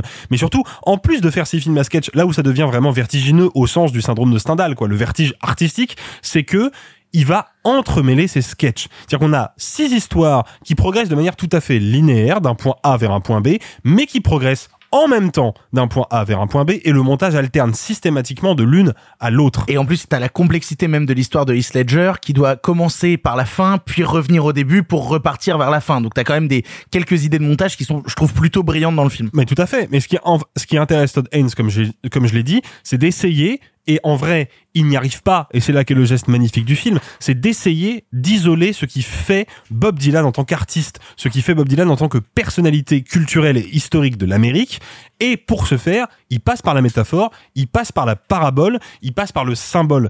Et en soi, le film est un geste hyper politique, déjà à l'échelle du cinéma, parce que c'est un anti-biopic. C'est un film qui vous dit, moi, l'histoire de Bob Dylan, la vie de Bob Dylan, en fait, je m'en branle complètement. Ce qui m'intéresse, c'est qui il est. Et pour ce faire, je me l'approprie à 100%. Et c'est un geste politique à une échelle plus large parce que parmi, comme l'a dit Nicolas Martin, parmi les acteurs de, qui jouent les différentes incarnations de Bob Dylan, Nicolas il y a Martin, Kate Blanchett. quoi. Ah, Nicolas, Martin. carrément. Pas Nicolas, Nicolas C'est un- Martin. C'est un Moi, nom ça, qui ça fait très bien. 5 ans que je leur fais croire que c'est euh, un prénom composé. Ouais, à chaque fois, je dis Simon Rio, pas Simon. C'est un nom, c'est un nom très musical. J'ai eu un petit Euh, frisson dans les chines. Mais Ah oui. du coup, il y a ce truc où il y a le personnage de Kate Blanchett qui donc qui s'appelle Jude Quinn et qui représente le moment où Bob Dylan est passé à la guitare électrique, ce qui a été un scandale gigantesque à l'époque. Et donc, il y a ce personnage qui est une espèce de personnage qui est ni féminin ni masculin, une espèce de croisement entre entre les deux genres. Et ça, ça a du sens. Ça a du sens dans le cinéma de Todd Haynes parce que Todd Haynes est un réalisateur homosexuel qui a milité pour la cause gay et parce que il il arrive avec ce personnage à mettre en scène le caractère profondément transgressif et insoumis de Bob Dylan. Mais il n'y a pas que ça. C'est-à-dire qu'en fait, ce qui est intéressant aussi avec le choix de Kate Blanchett, je vais le dire tout de suite, hein, moi j'aime beaucoup Haim Notzer, euh, qui est, bon, après j'aime beaucoup le cinéma de Todd déjà de base, et en plus j'ai eu l'occasion de le rencontrer il y a quelques années. C'est une personne qui est absolument merveilleuse, qui est d'une douceur absolue, vraiment euh, Todd Haynes. Et il faut euh, savoir qu'on ne parle que de gens gentils. Oui, Il exactement. faut que tu vois Safe, qui est vraiment un film Ah non. incroyable. Ah non, mais ça m'intéresse beaucoup pour le coup. Incroyable, Safe. Mais, Ne confond pas avec celui avec Jason Statham, qui est très bien aussi, mais pas pareil. Mais pour le coup, si je veux euh, revenir sur la question de de de de, de Kate Blanchett, ce qui est intéressant aussi, c'est qu'à partir du moment où Bob Dylan est devenu ce, ce Bob Dylan électrique, il y a eu un changement du point de vue du public. Il y a eu un truc de l'artiste qu'on aimait. En plus, il y a toute ce- cette, cette phase en noir et blanc où tu vois les gens qui sont ses fans de la première heure qui viennent réagir à la question de qu'est-ce que Bob Dylan et euh, moi j'étais un fan et c'est plus la même personne, etc littéralement l'idée de soudainement que le Bob Dylan qui est le Bob Dylan du changement ne soit plus un Bob Dylan masculin mais un Bob Dylan féminin ça a un sens aussi juste dans la pure diégèse de l'évolution de la carrière de Bob Dylan et de qu'est-ce qui à un moment a troublé les fans et les a mis dans un rapport euh, extrêmement conflictuel vis-à-vis de leur idole. J'aime beaucoup I'm Not There et j'aime beaucoup même les différents récits qui s'intriquent à l'intérieur parce que tous me passionnent d'une manière différente parce qu'à la fois en fait à travers ces personnages Haynes arrive à évoquer différents cinémas. C'est-à-dire que quand il te fait tout le passage sur Christian Bale, qui se veut être un truc de faux documentaire avec Julianne Moore qui va venir intervenir au milieu et quelque chose qui me passionne, quand il soudainement il te plonge dans l'Amérique profonde avec euh, avec le personnage de Marcus Carl Franklin, donc une version plus enfant et en plus afro-américaine de Bob Dylan, ça te raconte quelque chose de différent. Et en plus de ça, ça me permet en plus de, de caler un nom que j'aime beaucoup et qui moi est un de mes euh, de mes véritables euh, moments de vie importants la scène avec Marcus Carl Franklin, il se permet de ramener à la guitare et au chant quelqu'un qui s'appelle Richie Evans, qui est quelqu'un pour qui j'ai un respect infini et que j'ai découvert à l'époque où Richie Evans était venu faire un happening sur l'ouverture d'un festival de Cannes où Sean Penn était président du festival de Cannes cette année-là et où pour lui faire la surprise t'avais Richie Evans qui était venu jouer un morceau sur scène. Bref voir Richie Evans dans le film qui nous a quitté en 2013 c'est quelque chose qui moi me trouble profondément Faut Euh, dire, pour les auditeurs les plus jeunes qui nous écoutent, Richie Evans, il est surtout immensément connu pour Woodstock, avoir, Crazy the Frog. bah, Woodstock pour Woodstock, mais surtout pour avoir improvisé un morceau qui est devenu légendaire dans l'histoire du rock américain, qui est Freedom. Ben oui. Il a improvisé sur la scène de Woodstock. Et ben c'est ça qu'il a fait euh, sur la scène de Cannes, c'est Richie Evans, il était venu jouer Freedom. Bref, moi le film me parle beaucoup, me plaît beaucoup et aussi pour ses expérimentations cinéphiles parce que justement, peut-être que Todd Haynes me séduit moins quand il est dans des trucs un peu plus classiques, quand il est dans un truc un peu plus carré et forcément maîtrisé un peu plus sur des rails. Par exemple, le musée des merveilles, moi ce qui m'intéresse d'autant plus dans le musée des merveilles, c'est pas les scènes un peu euh, formalistes classiques, c'est soudainement quand il te met les deux personnages des enfants au milieu de cette ville miniature et comment soudainement tu as ces deux gamins qui dépassent la ville. Ces expérimentations avec des trucs plastiques m'intéressent beaucoup plus et c'est ça que je ressens dans Emmett Dessert. Il y a plein d'expérimentations plastiques, plein d'expérimentations visuelles, même sur le travail du framerate. T'as une scène où t'as Kate Blanchett, donc qui joue Bob Dylan, qui est en train de se taper des barres en version accélérée avec les Beatles. Il y a des scènes comme ça dans le film qui sont des évocations de cinéma qui me parlent d'autant plus. C'est quasiment de l'expériment. C'est c'est sûrement, je pense, le film de Todd Haynes qui expérimente le plus parce qu'il se dit j'ai la possibilité, j'ai la possibilité de faire six films en un pour raconter six vies en une. Pour moi, c'est ça qui m'intéresse à mort dedans. Je vais couper la parole à Sibon scandaleusement, mais parce que je suis pas d'accord avec toi. C'est-à-dire que moi, je pense que Todd Haynes est un merveilleux formaliste.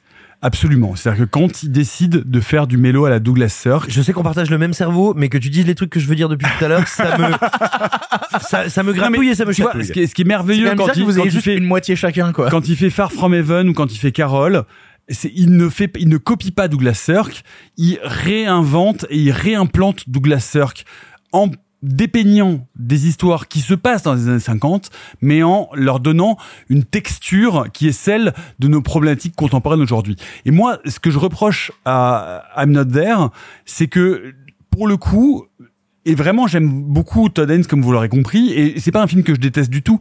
Mais dans, dans I'm Not There, je, je trouve que son aspect formaliste, en fait, écrase le reste. Et je n'y vois que des performances d'acteurs. Et ça, ça m'en- ça m'ennuie parce que je ne vois que des gens et que des acteurs et des actrices qui sont là pour dire ah ben regardez comme on va d'un seul coup transcender la figure de Bob Dylan et comme on va tous la jouer et d'un seul coup je trouve qu'il perd dans la force évocatrice qu'il peut avoir Pas que parce que chacun crée son propre parcours. oui, mais, ça mais- la performance mais- de Marcus mais- Carl c'est Cooper, beau, ça me touche et- moins, mais ça, et- et ça- ça me touche moins, Victor, Oui, simplement, oui. ça me touche moins. Oui, mais la performance du gamin, essaye pas d'imiter la performance de Bale, tu vois. Encore comme S. Ledger à côté euh, crée sa vraie distance avec la performance, par exemple, de, de Ben Whishaw, et notamment la récurrence de l'apparition de Ben Whishaw dans le personnage d'Arthur Rimbaud. Donc, euh, bah, c'est toi, c'est toi qui en parlais, Alexis, euh, dans, la vidéo YouTube. La question de la proximité entre les textes de Rimbaud qui ont beaucoup inspiré les textes de Dylan, tout ce truc-là, moi, ça me parle aussi beaucoup, et je trouve que ça crée tout un truc absolument passionnant. Le moment où il dit les sept points si vous voulez vivre vraiment incognito,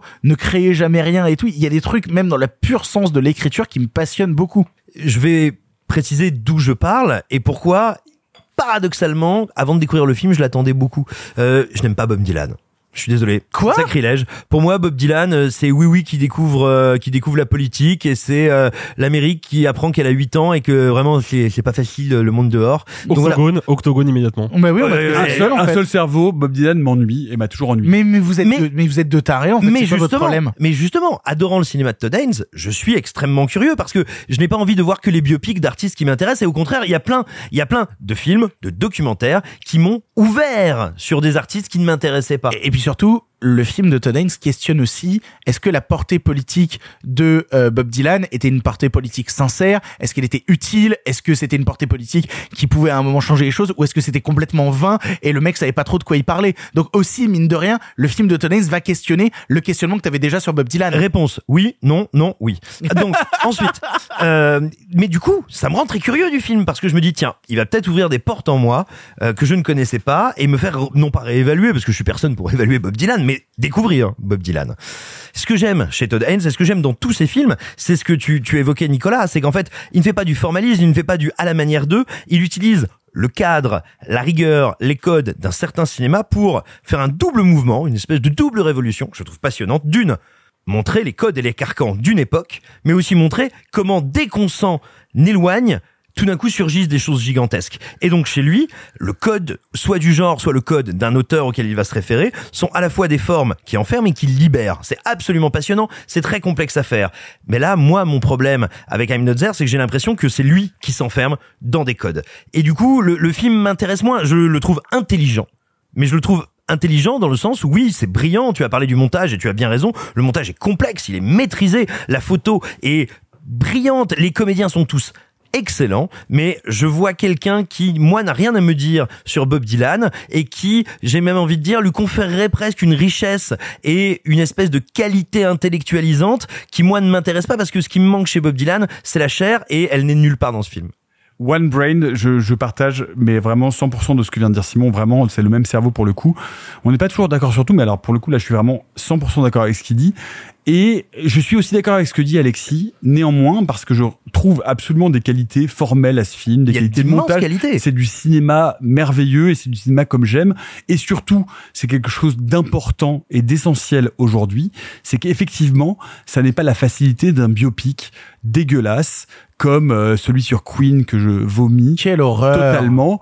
Euh, tu vois, genre, effectivement, c'est se réapproprier une personnalité de la musique et choisir un, un véritable prisme cinématographique pour la raconter. Et ça, je, suis- je suis tout à fait séduit.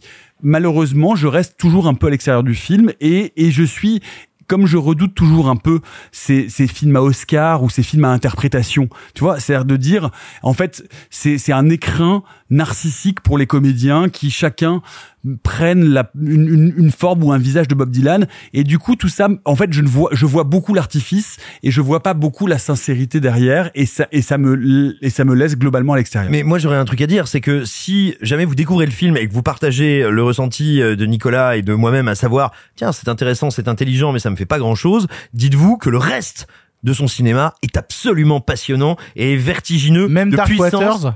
Non. Ah non, ah bah oui, non, j'avais oublié. Désolé TCM Cinéma, ne passez pas Darkwater, sinon je vais en faire, euh, je vais lui rouler dessus comme. Euh, Non mais la- Dark l'Allemagne Water c'est pas un film de. Todd Haynes. Dark Water c'est un film politique, c'est un film de commande, c'est un film de Mark Ruffalo qui est un acteur très engagé dans le cinéma américain sur des questions politiques et notamment effectivement en l'occurrence sur la question des lobbies.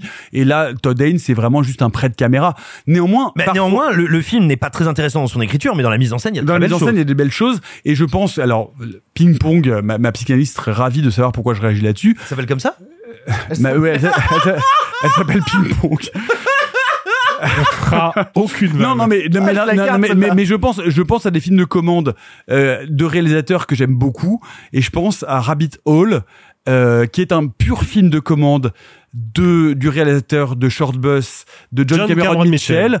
et qui avec Nicole Kidman et, Aaron et. Diane et, et Diane euh, Wyeth et Aaron Eckhart. On a parlé de Short Buzz dans l'émission en plus. pur film de commande vraiment où, et d'un seul coup dans lequel John Cameron Mitchell remet sa patte et qui est un film magnifique Mais au moins, on est tous d'accord pour dire que Bohemian Rhapsody, c'est de la grosse merde.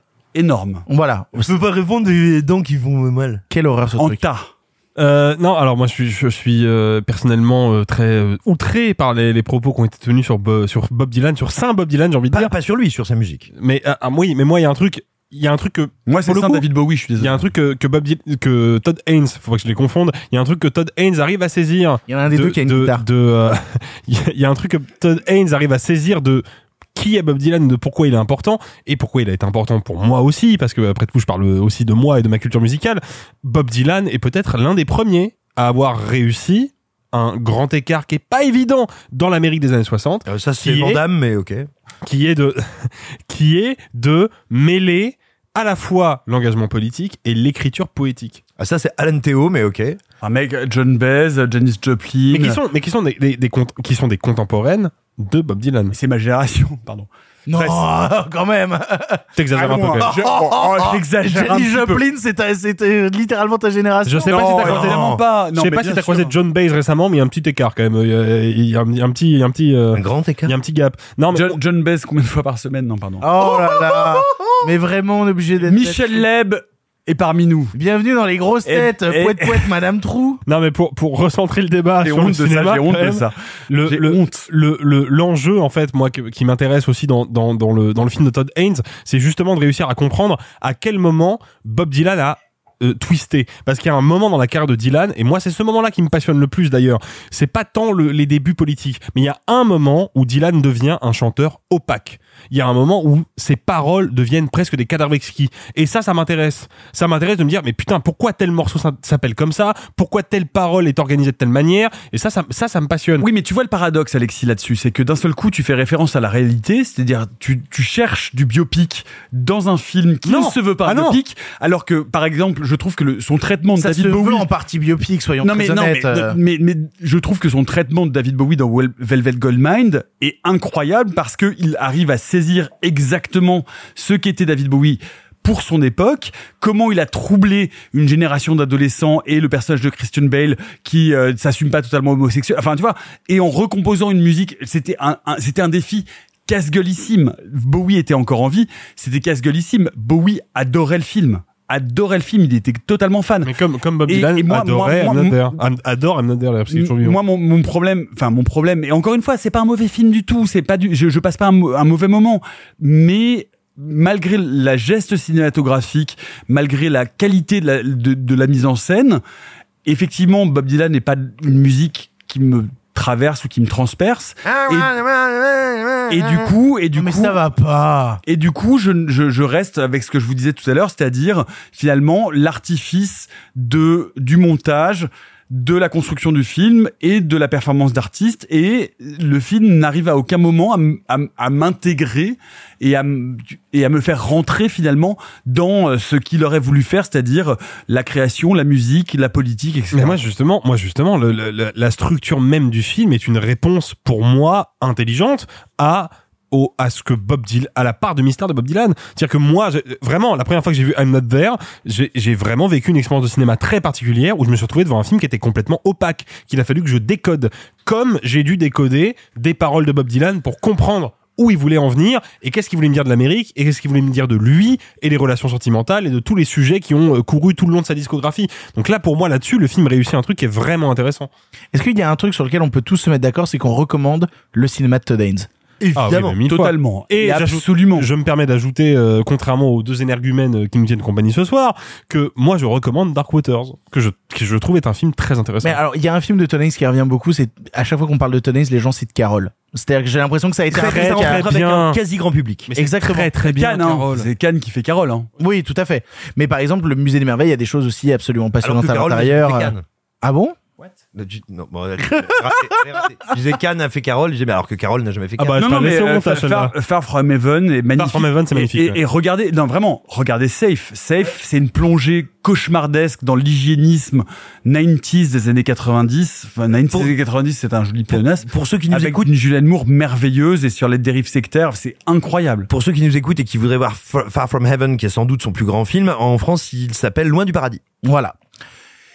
C'est ainsi que se termine ce 94e épisode de Pardon le cinéma. Déjà 94. Eh ouais, je suis désolé Nico.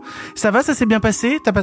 T'as passé un bon moment? Du coup, pour finir, je vais prendre ma petite voix comme ça. Je ne sais pas du tout pour quelle raison. C'est certainement à cause du rosé. Non, j'ai passé. C'était vraiment passionnant de discuter avec vous. Je suis ravi euh, que vous m'ayez invité et euh, je un suis plaisir. à votre disposition. Euh, vraiment, c'était. Si jamais encore on a un trou, une magnifique on, on t'appellera Je pour sais le que vous en avez plusieurs, mais euh, c'est un autre problème. Non, non, vraiment, merci beaucoup de m'avoir invité. C'est super de pouvoir venir discuter avec vous comme ça, euh, à, à- à livre ouvert du cinéma, et j'ai passé un très très bon moment. Merci beaucoup. Mais du coup, comme à chaque fois en 94, Spielberg ou euh, James Bond, oui, la liste de Schindler? Alors euh, oui, il y a la liste de Schindler et non, il n'y a toujours pas de James Bond, il n'y aura pas de James Bond avant 95, on n'est pas loin. Tout à fait. On en pas loin. 94, il y avait la fiction pulpeuse. Alors, ce qu'il faut savoir déjà, c'est que 94, c'est l'année de ma naissance. Voilà, comme ça au moins, euh, c'est calé au milieu. Moi, j'avais 18 ans.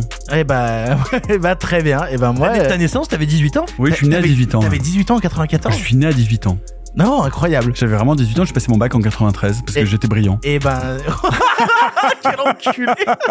Et bah du coup, euh, moi je je naissais en Qu'est-ce qui s'est passé 1994. depuis du coup? C'est ça la vraie Une question. lente dégradation due à l'alcool. Et du coup, 94, c'est aussi l'année de Forrest Gump. C'est l'année du roi lion. Euh, Ah, ce film royaliste. c'est l'année de la Cité de la peur et c'est aussi l'année de The Mask ou de Natural Band, euh, Band Killers. Voilà.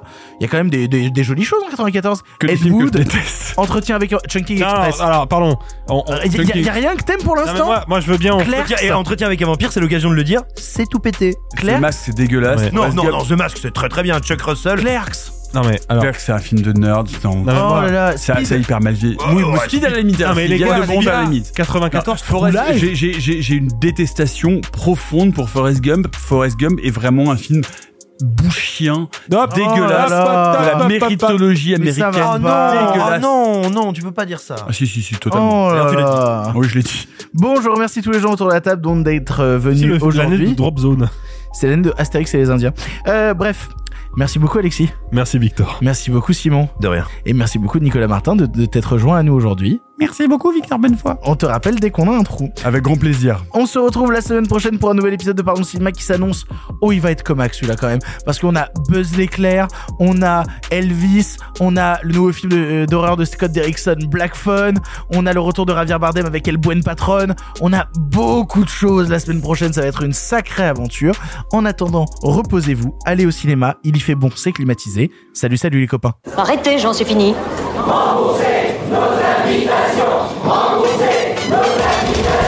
Qu'allons-nous faire par Osiris Essayons de nous voir la semaine prochaine pour déjeuner, et puis vous me montrerez votre clocher. Le cinéma fait de toi un bon gamin Et que c'est quoi Maintenant c'est fini, va falloir rentrer.